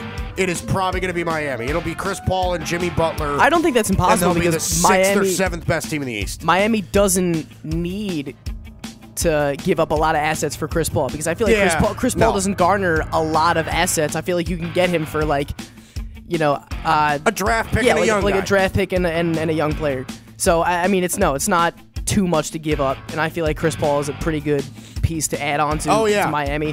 To kind of, I feel like to, he'll kind of. I don't know. Do you think he'll like stabilize Jimmy Butler, or do you think it'll just it'll be another situation? I like think in he could, yeah, because I think Chris Paul is that kind of player, right? I think he's easy to deal with. I think he's a solid leader. Then why didn't him and Harden get along? Do you think he's? Do you think him? And, do you think It's Jimmy too- Butler's easier to get along with than Harden? I no, don't. No, I don't. No, no, no, no, no, no, no. But I, I, that's not the same scenario. I think Chris Paul and James Harden butted heads because of what was happening on the floor. I think it was more of like. I need the ball more. I need the ball more. I'm better without you. I'm not better without you. The dynamic kept cha- it, was- it, was Okay. too hard to keep up with. Right. Right. I think the dynamic was just too rough there. Jimmy Butler, it's hard to get along with Jimmy Butler because Jimmy Butler doesn't like young guys, mm-hmm. right? Jimmy Butler always kind of gets in his own way. I have a little bit more faith in that relationship because Chris Paul's been around the league for freaking 13 years. Right. Like, he's a veteran. Jimmy Butler, I think, would respect Chris Paul. And I think Chris Paul, at this point in his career, might defer a little bit to Jimmy Butler. You understand what I'm saying? Like, I think it would be something along those lines. I think I have more faith in that relationship, even though Jimmy Butler, I think, is the more combustible personality than James Harden. It's it's funny you bring up the Lakers because that, ti- that ties into my next thing. So, uh, you know, the report came out that LeBron will be will be starting at point guard for the Lakers. Frank Vogel actually just came out and refuted that and said that he'll be spending the majority of the time with the ball in his hands because he's their best player. But uh, their final roster has not been set yet. Like nothing is definite. So Yeah. I mean, I, I feel like that would definitely be the best move for the Lakers. Would probably just to start LeBron at point. But I mean, uh, do you think that they could eventually trade for, uh, like a Chris Paul? Well, no, I don't think they could trade for it because all of their assets went into getting Anthony Davis. So I don't, I don't think they're going to trade for anybody. Mm-hmm. And if it, they're going to trade for anybody, it's going to be a really minuscule role player piece. Mm-hmm. But I think that Frank Vogel is smart, and I think he's smart because he's not giving anything away, right? So like. Right. You do want your team to have a little bit of security in what you're doing. So like if if teams know already, all right, they're going to start LeBron at point. We're going to get an idea of what their lineup is going to look like. Here's how we'll defend it, and we'll do this. Frank Vogel is saying, hey, hey, hey, hey, hey. Nothing is set in stone yet. It's not impossible, but nothing is set in stone yet. We're playing with a bunch of different ideas. I think Frank Vogel damn sure knows that LeBron James is probably going to start at point guard, but I don't think he wants to be like, yeah, LeBron's going to be our point guard this year. All right, start studying other teams. Right. Like it's just, I think it makes a lot of sense for Frank Vogel to kind of put it under wraps a little bit. So I think it's smart. Look, eh, but truthfully, he knows damn well that LeBron James is going to be running point in Los Angeles. He will be, Yeah, I mean, unless he plans on wanting to start Rondo again. Like, you know, I, I just, it's. I think it's LeBron's point guard job to lose. All right, that's the news with Big J journalist Matt Catarazzolo. You okay over there, man? You're a little quiet. You're not as like. you're quiet. All right, we're gonna go there. Okay. All right. Um, hour three coming up next. Westbrook goes to Houston. What is Daryl Morey thinking? That's coming up next. Haystack Worldwide Sports Radio Network. You're, you're, you're listening to the Worldwide Sports Radio Network. It, it, Worldwide Sports Radio presents the, the, the Haystack Show. Yo. With Mike Guido. Mike Guido. Hour number three here on the Haystack of the Worldwide Sports Radio Network. Mike Guido, Evan Mazza, Matt Catarazzolo, our big J journalist. So I was thinking about this, and you know, obviously the big story today is Westbrook and Harden. So, um, and we spent a good amount of time on it. and we're going to talk about it in a minute. But I want to I want to say this too. So I like I broke this down. So like I I broke it down to five aspects, right? So as far as like dynamic duos go, right? Easy to play with, shooting, ball movement, isolation, and how they deal with the media. Those I think are the five important parts to what a dynamic would have to look like in Houston, right? You got to be able to shoot, got to be able to move the ball, you've got to be able to play well in isolation. You've got to be easy to play with, and you don't need any more noise in your locker room, so you got to be easy with the media. Um, so I broke it down on which one between Chris Paul and Russell Westbrook, which one of these guys is better at those particular things. So easy to play with, I'd give it to Chris Paul, right? I, I think that he's a better leader. He's never really had too many run-ins with the media. I, uh, to me, he's an easier guy to play with. I think he's a better passer. It's just uh, Chris Paul. I think is a more natural point guard. I think he's easier to play with. Um, shooting, I'd also give that to Chris Paul. Chris Paul shoots 36% from three. West, Westbrook shoots 29. I think that's pretty self-explanatory. Chris Paul's the better shooter. Um, ball movement, again, I'd probably give it to Chris Paul. I get that the assist numbers go in favor of Russell Westbrook, but I think that's due to a high usage rate. Chris Paul is a more natural point guard. I think he's a better pure passer. I think he has a better eye for passes before they happen. So, Chris Paul, I think, is better with ball movement. Now, the better isolation player, that is something that I would give to Russell Westbrook. I think one on one, Russell Westbrook, I think, is clearly the better player. Clearly. So, think about this. So, so far we are four spots into this into this checklist. We've got Chris Paul 3, Russell Westbrook 1, right? Russell Westbrook being great in isolation is really the only thing that you know uh, is is putting him on the board. And then number 5 is how you deal with the media. And like I said, Chris Paul I think is easier with the media. There's no next question. Next question with Chris Paul. Has he gotten snappy at times? Absolutely. But he's not a run on joke on sports talk shows. So I think if you just break it down like that, and I think it's pretty simple, you break it down like that, and Chris Paul is looking at a four to one victory over Russell Westbrook as far as a qualifier for a dynamic duo to work with Harden in Houston. Now, again, this is not the criteria for every team, but I think for this team, that's what it's looking like, right? So easy to play with, Chris Paul. Shooting, Chris Paul. Ball movement, again, Chris Paul. Uh, easier to deal with uh, with the media, that's Chris Paul. Isolation, I'll give that to Russell Westbrook. Bigger, faster, stronger, and he's more aggressive and he's better at finishing at the rim. Not a better shooter, but definitely a better isolation player one on one. All right, but we get into the Westbrook to Houston thing. So Russell Westbrook goes to Houston. Oklahoma City in return gets Chris Paul and oh, what does it really matter? A bunch of draft picks. Right. We'll find out in 2024 if they're worth it. So the big story is Westbrook to Houston. And he's a good player. He's a great player. Averaged a triple double three straight years. Guys, this isn't going to work. The Houston Rockets shoot 45 threes a game. They shoot more threes than any other team in the NBA, any more any other team in NBA history.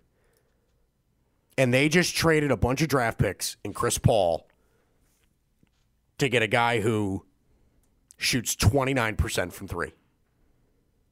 Not only that, but he shoots 29% from 3. Oh, and he also shoots 29% from 3. Am I burying that home too much? You know, for a team that really does shoot 45 threes a game, having a guy that shoots 29% from three, you can see how that doesn't really work. Now, in fairness, I'll say this. I think Russell Westbrook, as a pure player, I think he's a better pure player than Chris Paul. And, you know, like I said, Westbrook is still going to put up decent numbers. And I get that Westbrook and Harden have played together. Who they were in Oklahoma City is completely different to who they are now. James Harden, especially. James Harden in Oklahoma City averaged 12 points per game. 12 off the bench in three years. 10 points a game in his rookie year, 12 points a game in his second year. And his third year in Oklahoma City, he averaged 17. What did he average last year? 36? Double? Triple? In his career in Houston, in seven years, he's averaged 29 points a game. Now, Russ, in those same seasons, 16 points a game, 22 points a game, 23 and a half points a game with Oklahoma City. Now he's a triple double guy. Didn't really grab that many rebounds early in his career. Now he grabs 10 a game. Now he's one of the leading rebounders in the league. right? Assists, five and a half, eight, eight, five and a half again. Now he's a 10, 10 and a half guy. They're different players.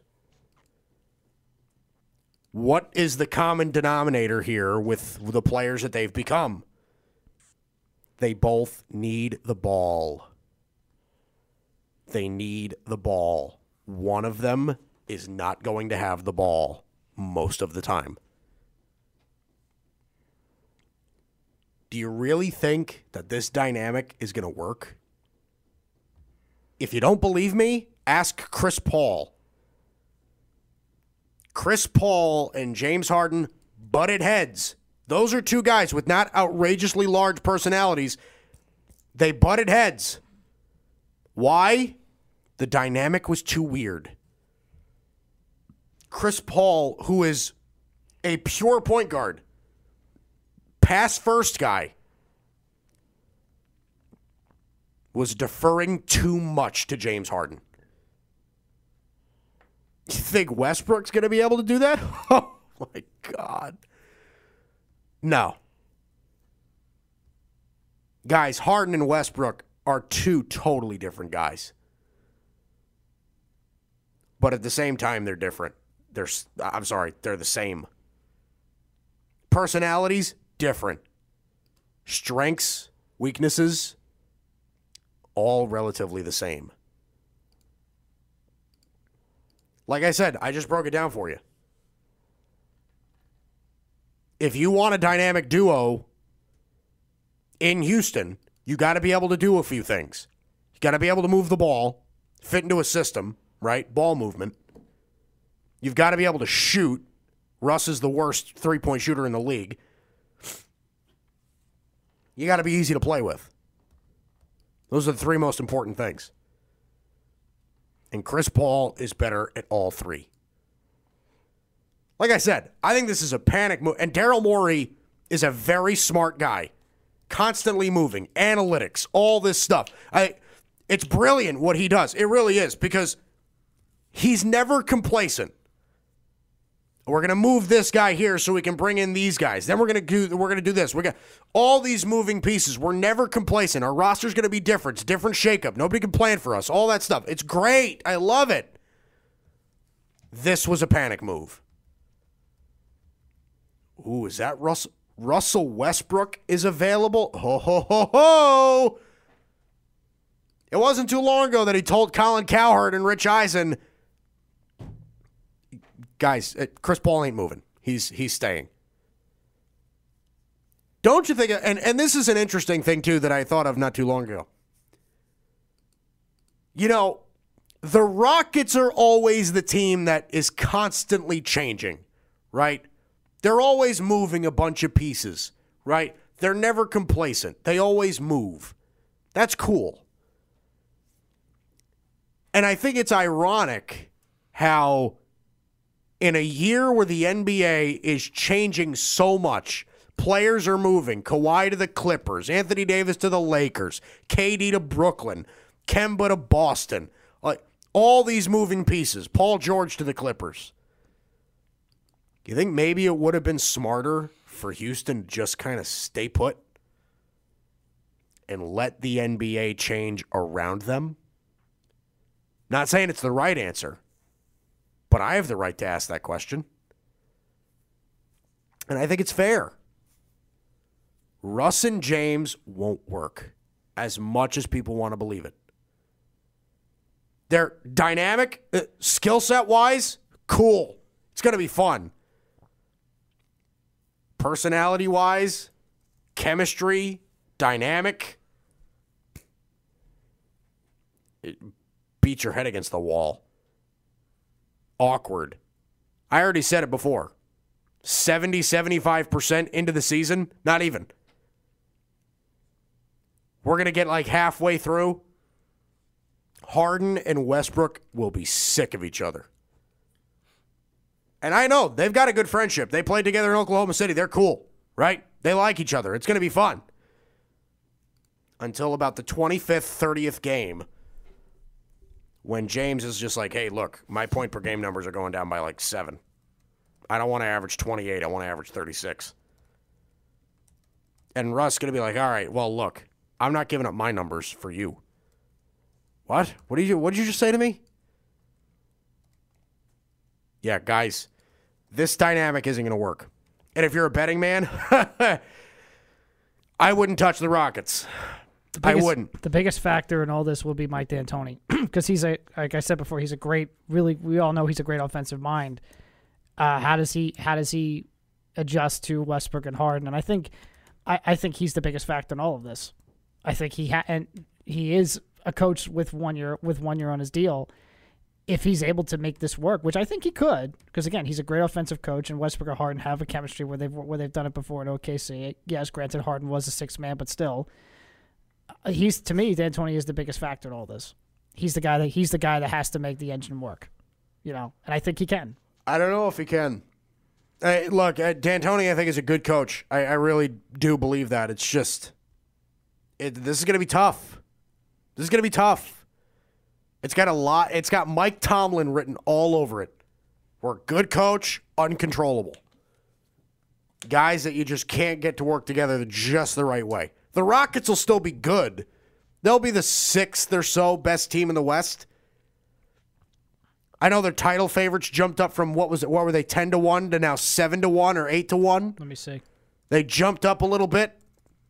Like I said, don't touch them. I think their title odds went up, so you're making less money on the bet. And They I think their chances of winning the finals have actually, if anything, either stagnated or gone down, not gone up. Uh, okay, that's OKC's. T- okay, the Rockets' odds have gone the other way from ten to one to eight to one, tied with the Sixers for the fourth best odds. I don't buy it. So Caesar's Palace books as the Lakers, Clippers, Bucks, Rockets. That's your favorites. Take Lakers, the Clippers, Rockets, Bucks, Rockets. and throw them in the trash. Six, your other your others are so here here it is. Lakers one, Clippers two, Bucks three, Rockets four, Sixers five, Warriors Warriors six, Jazz seven, Celtics eight, Nets nine, Nuggets ten. Yeah. Celtics, Rockets, Celtics, Nets, and Nuggets are all the same at plus two thousand. Rockets, don't touch them. Don't touch them.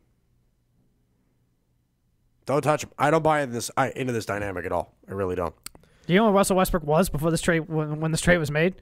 He was actually about to do a comedy show in Tulsa in Tulsa, Oklahoma. Five minutes five minutes before the doors opened up for the show, the trade was made. Yeah. Wow. That's, I mean, little. Imagine, imagine being a imagine, imagine being a fan going into that show. You're like, you know, thinking, "Hey, we're gonna see Russell Look- Westbrook." That's awesome. And all of a sudden, you see on Twitter, like, "Oh, he was Look, here- traded." here's my imagine thing. going on the stage of your Russ, like, "Oh man, this is gonna be the last." He say actually, he actually did say his goodbyes. He says appreciation to the fans. But just imagine going on that Well, stage hey, of your. Russ, like, "Oh my gosh, I, I now have this is now I now this. This might be the last time I get to see all these people here. I have to say my goodbyes. I gotta say thank you. You know, Well, like, uh, hey, look, 11 awesome years. I'm going to say this uh, because I, full disclosure, I like Russ. I really do. I, I think he's a cool guy. I, I everything that I've heard about him is away from basketball. He is cool guy to hang around with. He's a night. He's a family guy. Uh, I got nothing bad to say about him. On the court, I've heard that he's a little bit of a pain. I've heard he's a little bit hard to deal with. I'm not making it up. I don't buy into this dynamic. I really don't. I think Chris Paul was a better fit. I think the Rockets just hurt themselves. Plus, they got to pay him $47 million. oh, boy. Look, they're, they're going for it. I don't buy it. All right. this is going to be fun. I, this NBA year is going to be great. I, I really do believe it. And again, like if you're a betting guy, you would have been a much happier man in previous years than you will be this year. oh boy, Y- yeah, this is going to be tough. This is going to be tough. I don't know who's going to be. I don't know who's going to be great. I really don't. All right, coming up next, we'll close it out. I'm going to give away some Major League Baseball midseason awards, and then we'll head to the news, and then we're going to leave you, at least until Monday. That's coming up next on the Haystack of the Worldwide Sports Radio Network.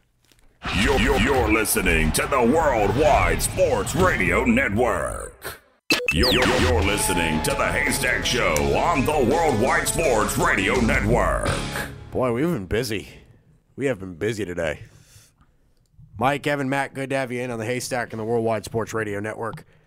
We have, we really have been. We've been really busy today. So overwhelmed. Uh, quite. I'll say that. Very, uh, very overwhelmed. A lot of Westbrook. I mean, like, uh, people have to understand, like, these moves in the NBA, uh, we, I guarantee you, we are talking about, we, we are talking about NBA moves more than we've ever, we ever have. But that's just because there's so many that actually make a difference. So, rookie of the year for me, American League, there really isn't anybody that stands out like crazy, but Brandon Lowe, I think, is having a really nice year for Tampa. Um, he might be the first American League player, American League rookie of the year to look like a 10 year old. This kid, re- this kid's fa- he's got the wide ears, he's got the perky smile, he's got the big eyes. The guy looks like he's just out of elementary school, uh, but he hit 16 home runs and 49 RBIs, so he's pretty good. Um, I, I, feel like Ray's second basemen are always destined to be good, right? Joey Wendle last year, Brandon Lowe this year. Well, the Rays just develop talent. They develop talent. That's how so- they do it. but he's really the only rookie to me that stands out in the American League. 276, uh, you know, 16 homers, 49 RBIs.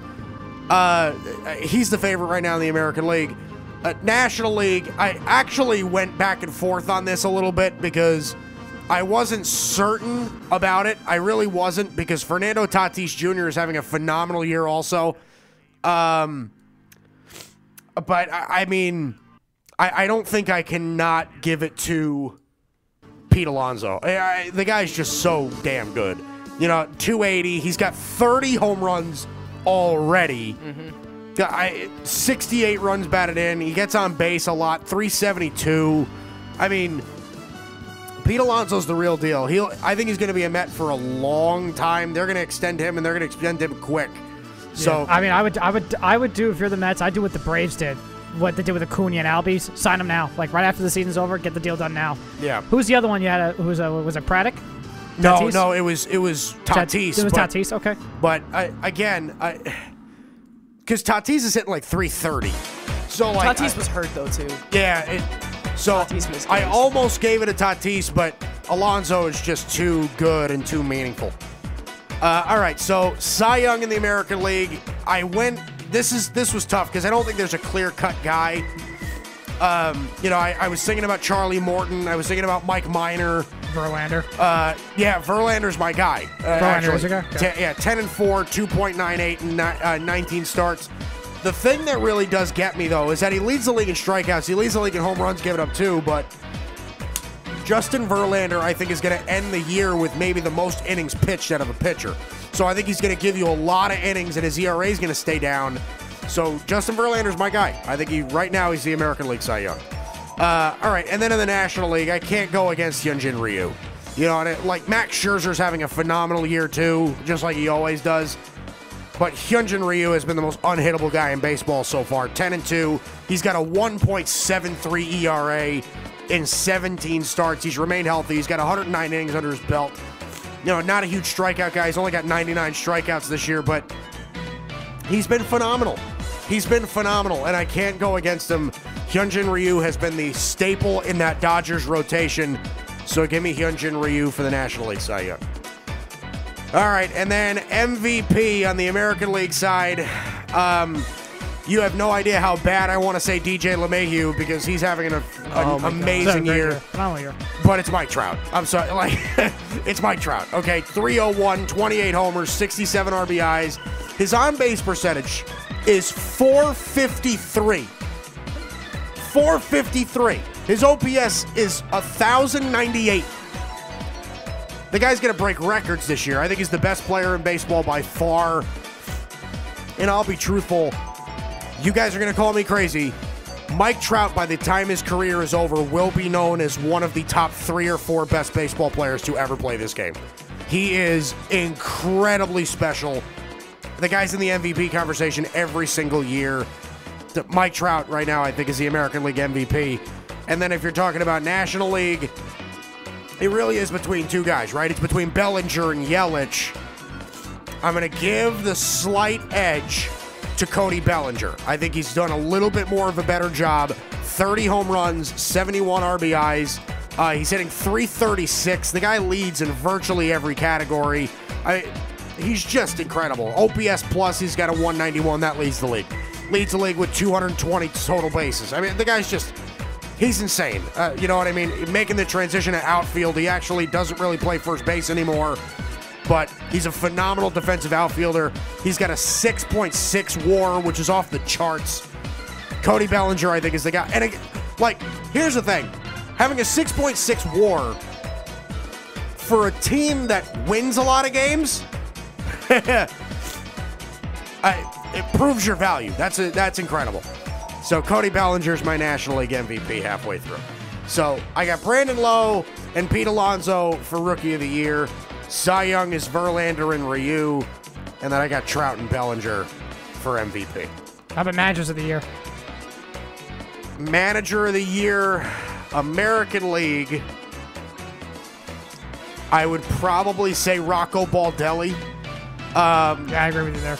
Rocco Baldelli, and I know people are going to hate to say it too, but Aaron Boone has done a really great job with the Yankees Sure. too. He'd be number two for me. Uh, but I think Rocco Baldelli, what he's done with the Twins is impressive. So he'd be, but you national 14 playoffs next year, then I'd be more than happy to give it to Andy Green. It's just I feel like if you're going to win Manager of the Year, your team has to make the playoffs. Like Joe Girardi won manager of, the, manager of the year in 2006, and I'm pretty sure the Marlins are what? Let me let me see. Where were the Marlins? the in Marlins are terrible. Well, in 2006. Where were they in 2006? Uh, I'm gonna try. I'll try to find. Yeah, the 2006 Florida Marlins. They were fourth place, and they were they were below 500. Six, seven, six, seven games, eight games below, six, seven games below five, 500.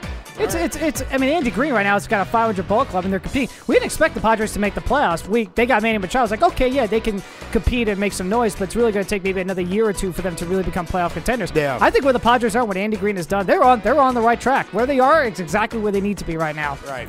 And I think I would say Charlie Morton. I, I agree with you in pretty much every one of them except Charlie Cy Young.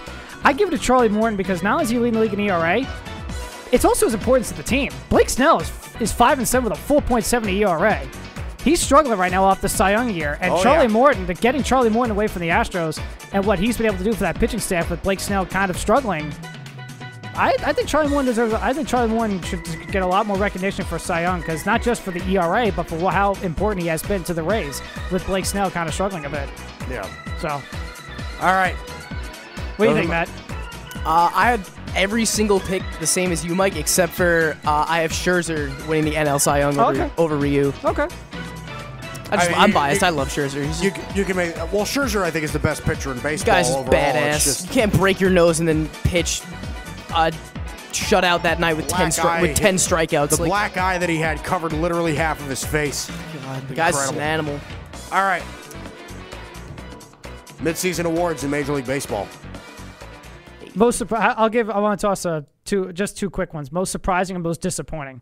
Because I got three and disappointing. The For Mets, players? the Cardinals. I got three. No, just Or for, for teams. teams? Because for three, I got three of them for disappointing. The Mets, Red Sox, Cardinals, and surprising to your point about Dave Martinez, the Nationals. They like like you All said, right, they so turned it around. really well. disappointing. I will uh, disappointing. I'll agree with you. I think the Red Sox and the Cardinals are the most disappointing. I think the Phillies deserve some uh, some in Disappointment. on that too. Yeah, Okay. because the Phillies just.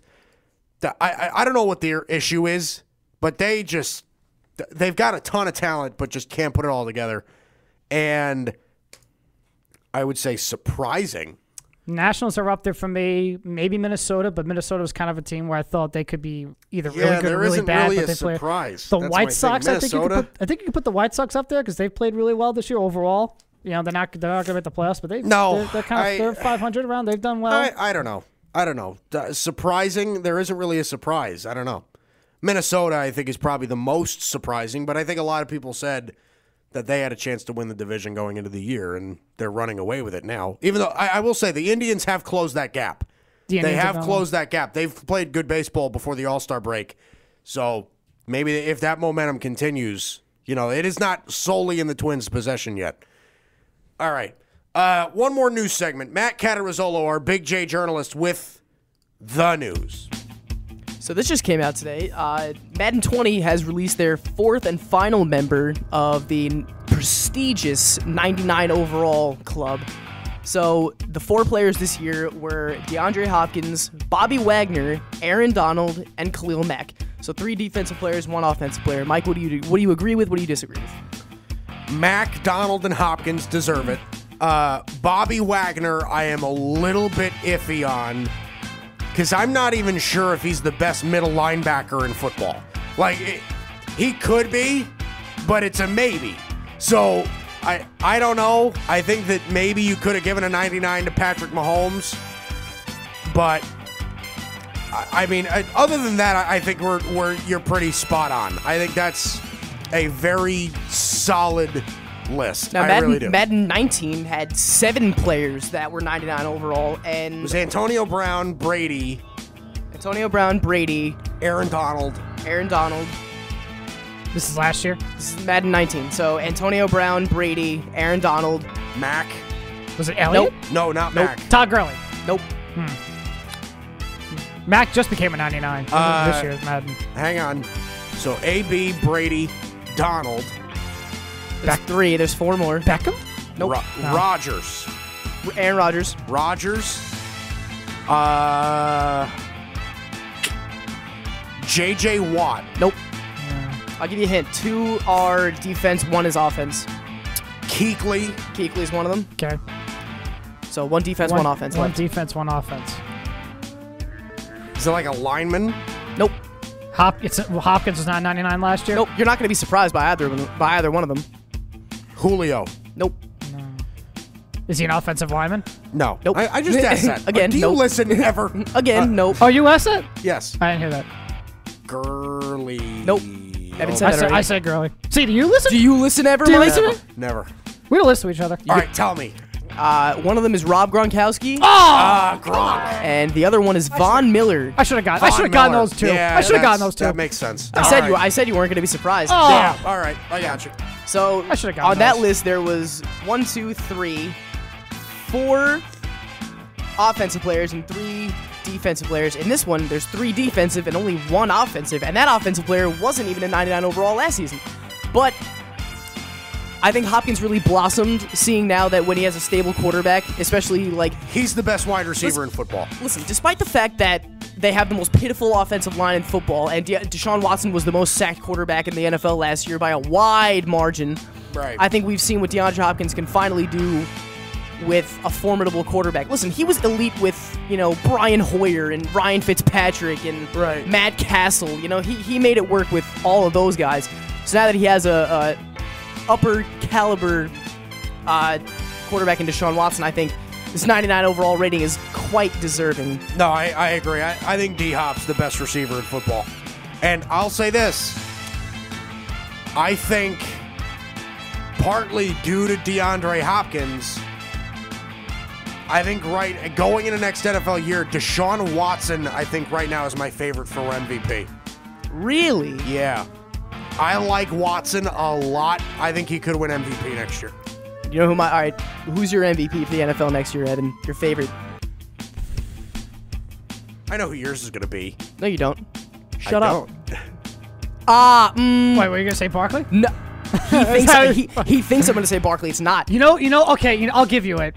Baker Mayfield. Oh my God, Evan! That was literally who I was gonna. I hate you. I hate you so much. Well, for Baker That was- Mayfield, for Baker Mayfield, there's no excuse. You've That got was Beckham. my- You've that got was my- Landry. that was You've got literally Njoku. You're gonna get Kareem Hunt back in eight games. After eight games, you got Nick Chubb. You got no excuse to not have to not go out there and light it up. You suck, Evan. Baker- I was, that's Baker who I was, that's who I was gonna say. Is Baker Mayfield? I don't know. It's Baker- Maybe. I'll say Baker Baker's Mayfield. got a ton of talent around him, and a Could be Saquon though. D- very well. Saquon. Here's the problem Very with well could be Saquon. Saquon Problem with would have to Saquon have is- 25,000 total Well, yards to take de- it from a quarterback. defenses are gonna stuff the box. They're gonna say, you know what? Okay, we know Saquon is the engine. Eli's 38 years old. He might not have the same fastball Yeah, that but, he yeah, used but to. Saquon doesn't just go in the box; they swing it out, and they, But they, deep- they bubble screens Yeah. all over the I- place. look, if Saquon Saquon's Barkley a- has I a can great make- year next year, then I would give him a ton of credit because he's going to find out next year as a second year player without Odell and with an aging Eli. oh, stop Man, that! this, no this, Odell. this, NF this NFL, Stop that. This NFL stuff's pretty hard. I mean, I could see Saquon Barkley winning MVP. If he, it's not impossible for him to go Stop off that. and no have an amazing Odell. year. That's I that's just have a that's that's, that's him MVP. atrocious that you say no Odell is going to determine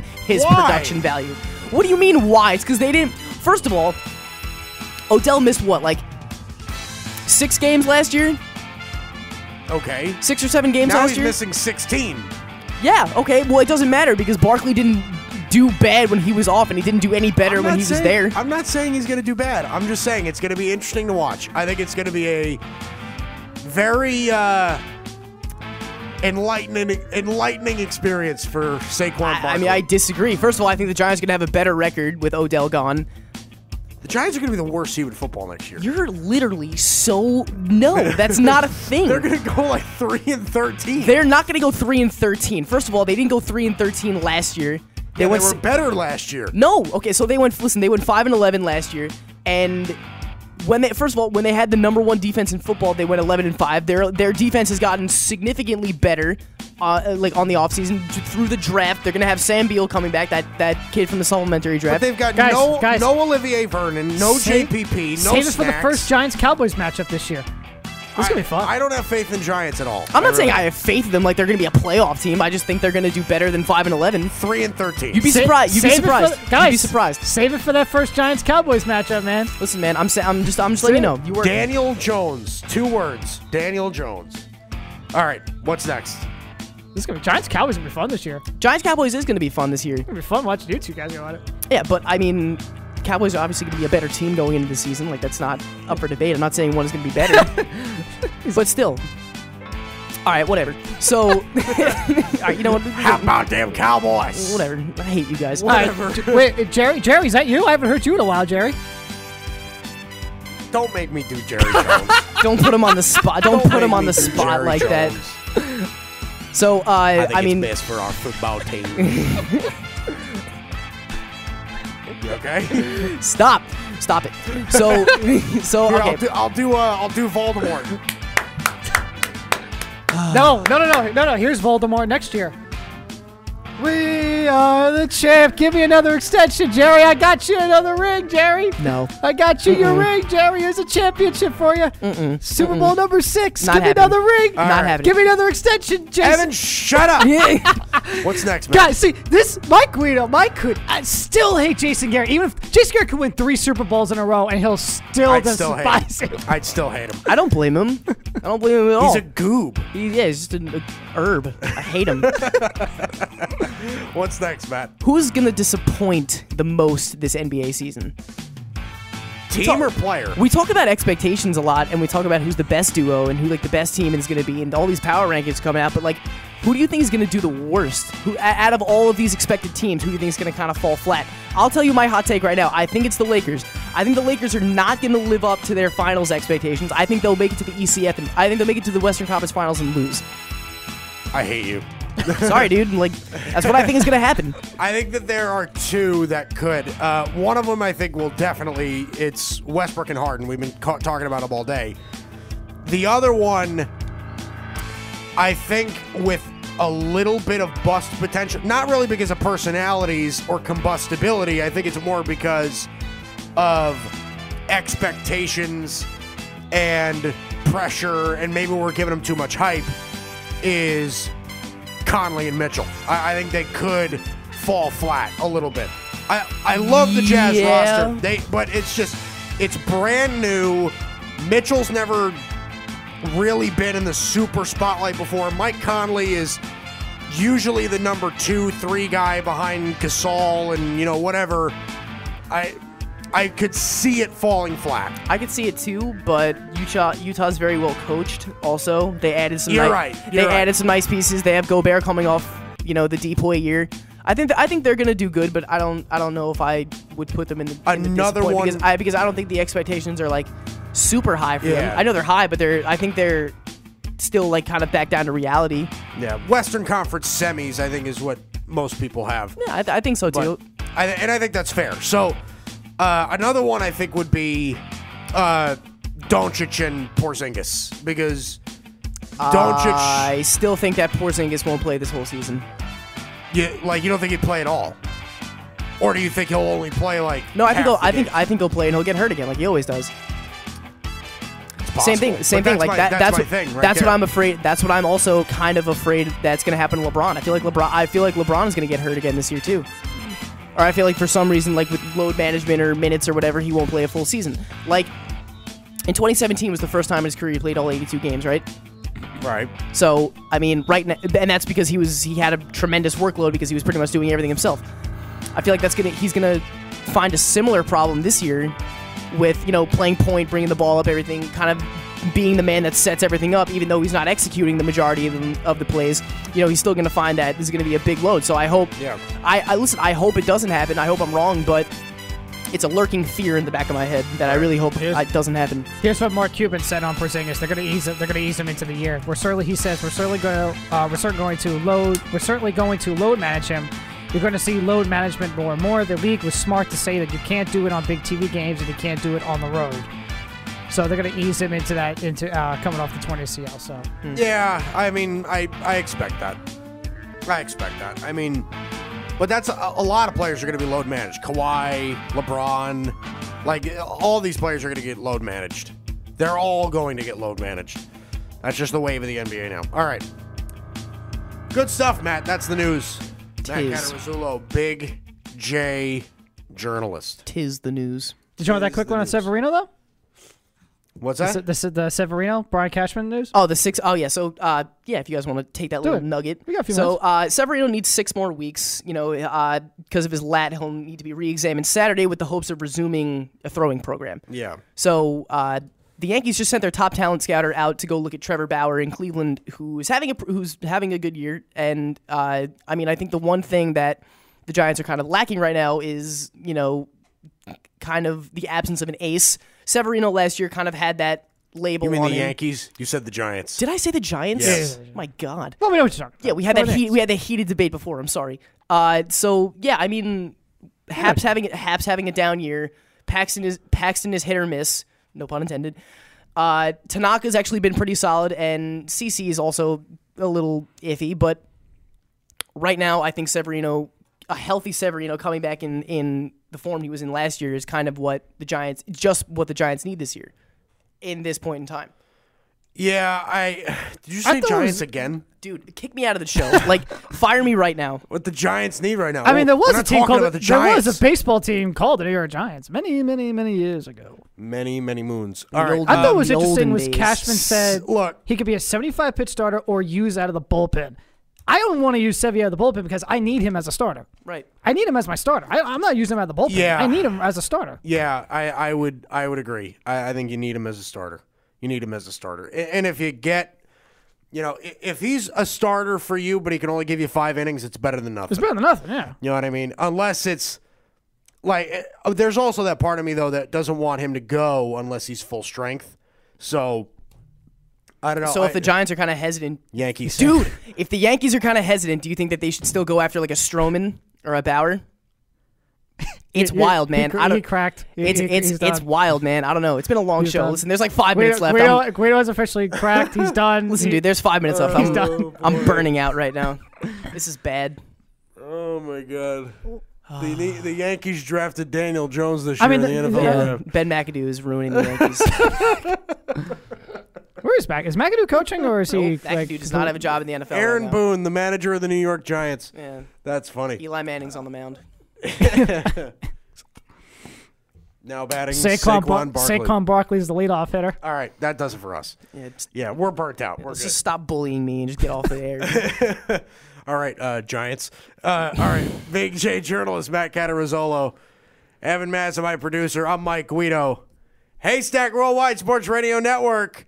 Chalk Talk is next. We'll see you. You're, you're, you're listening to the Worldwide Sports Radio Network.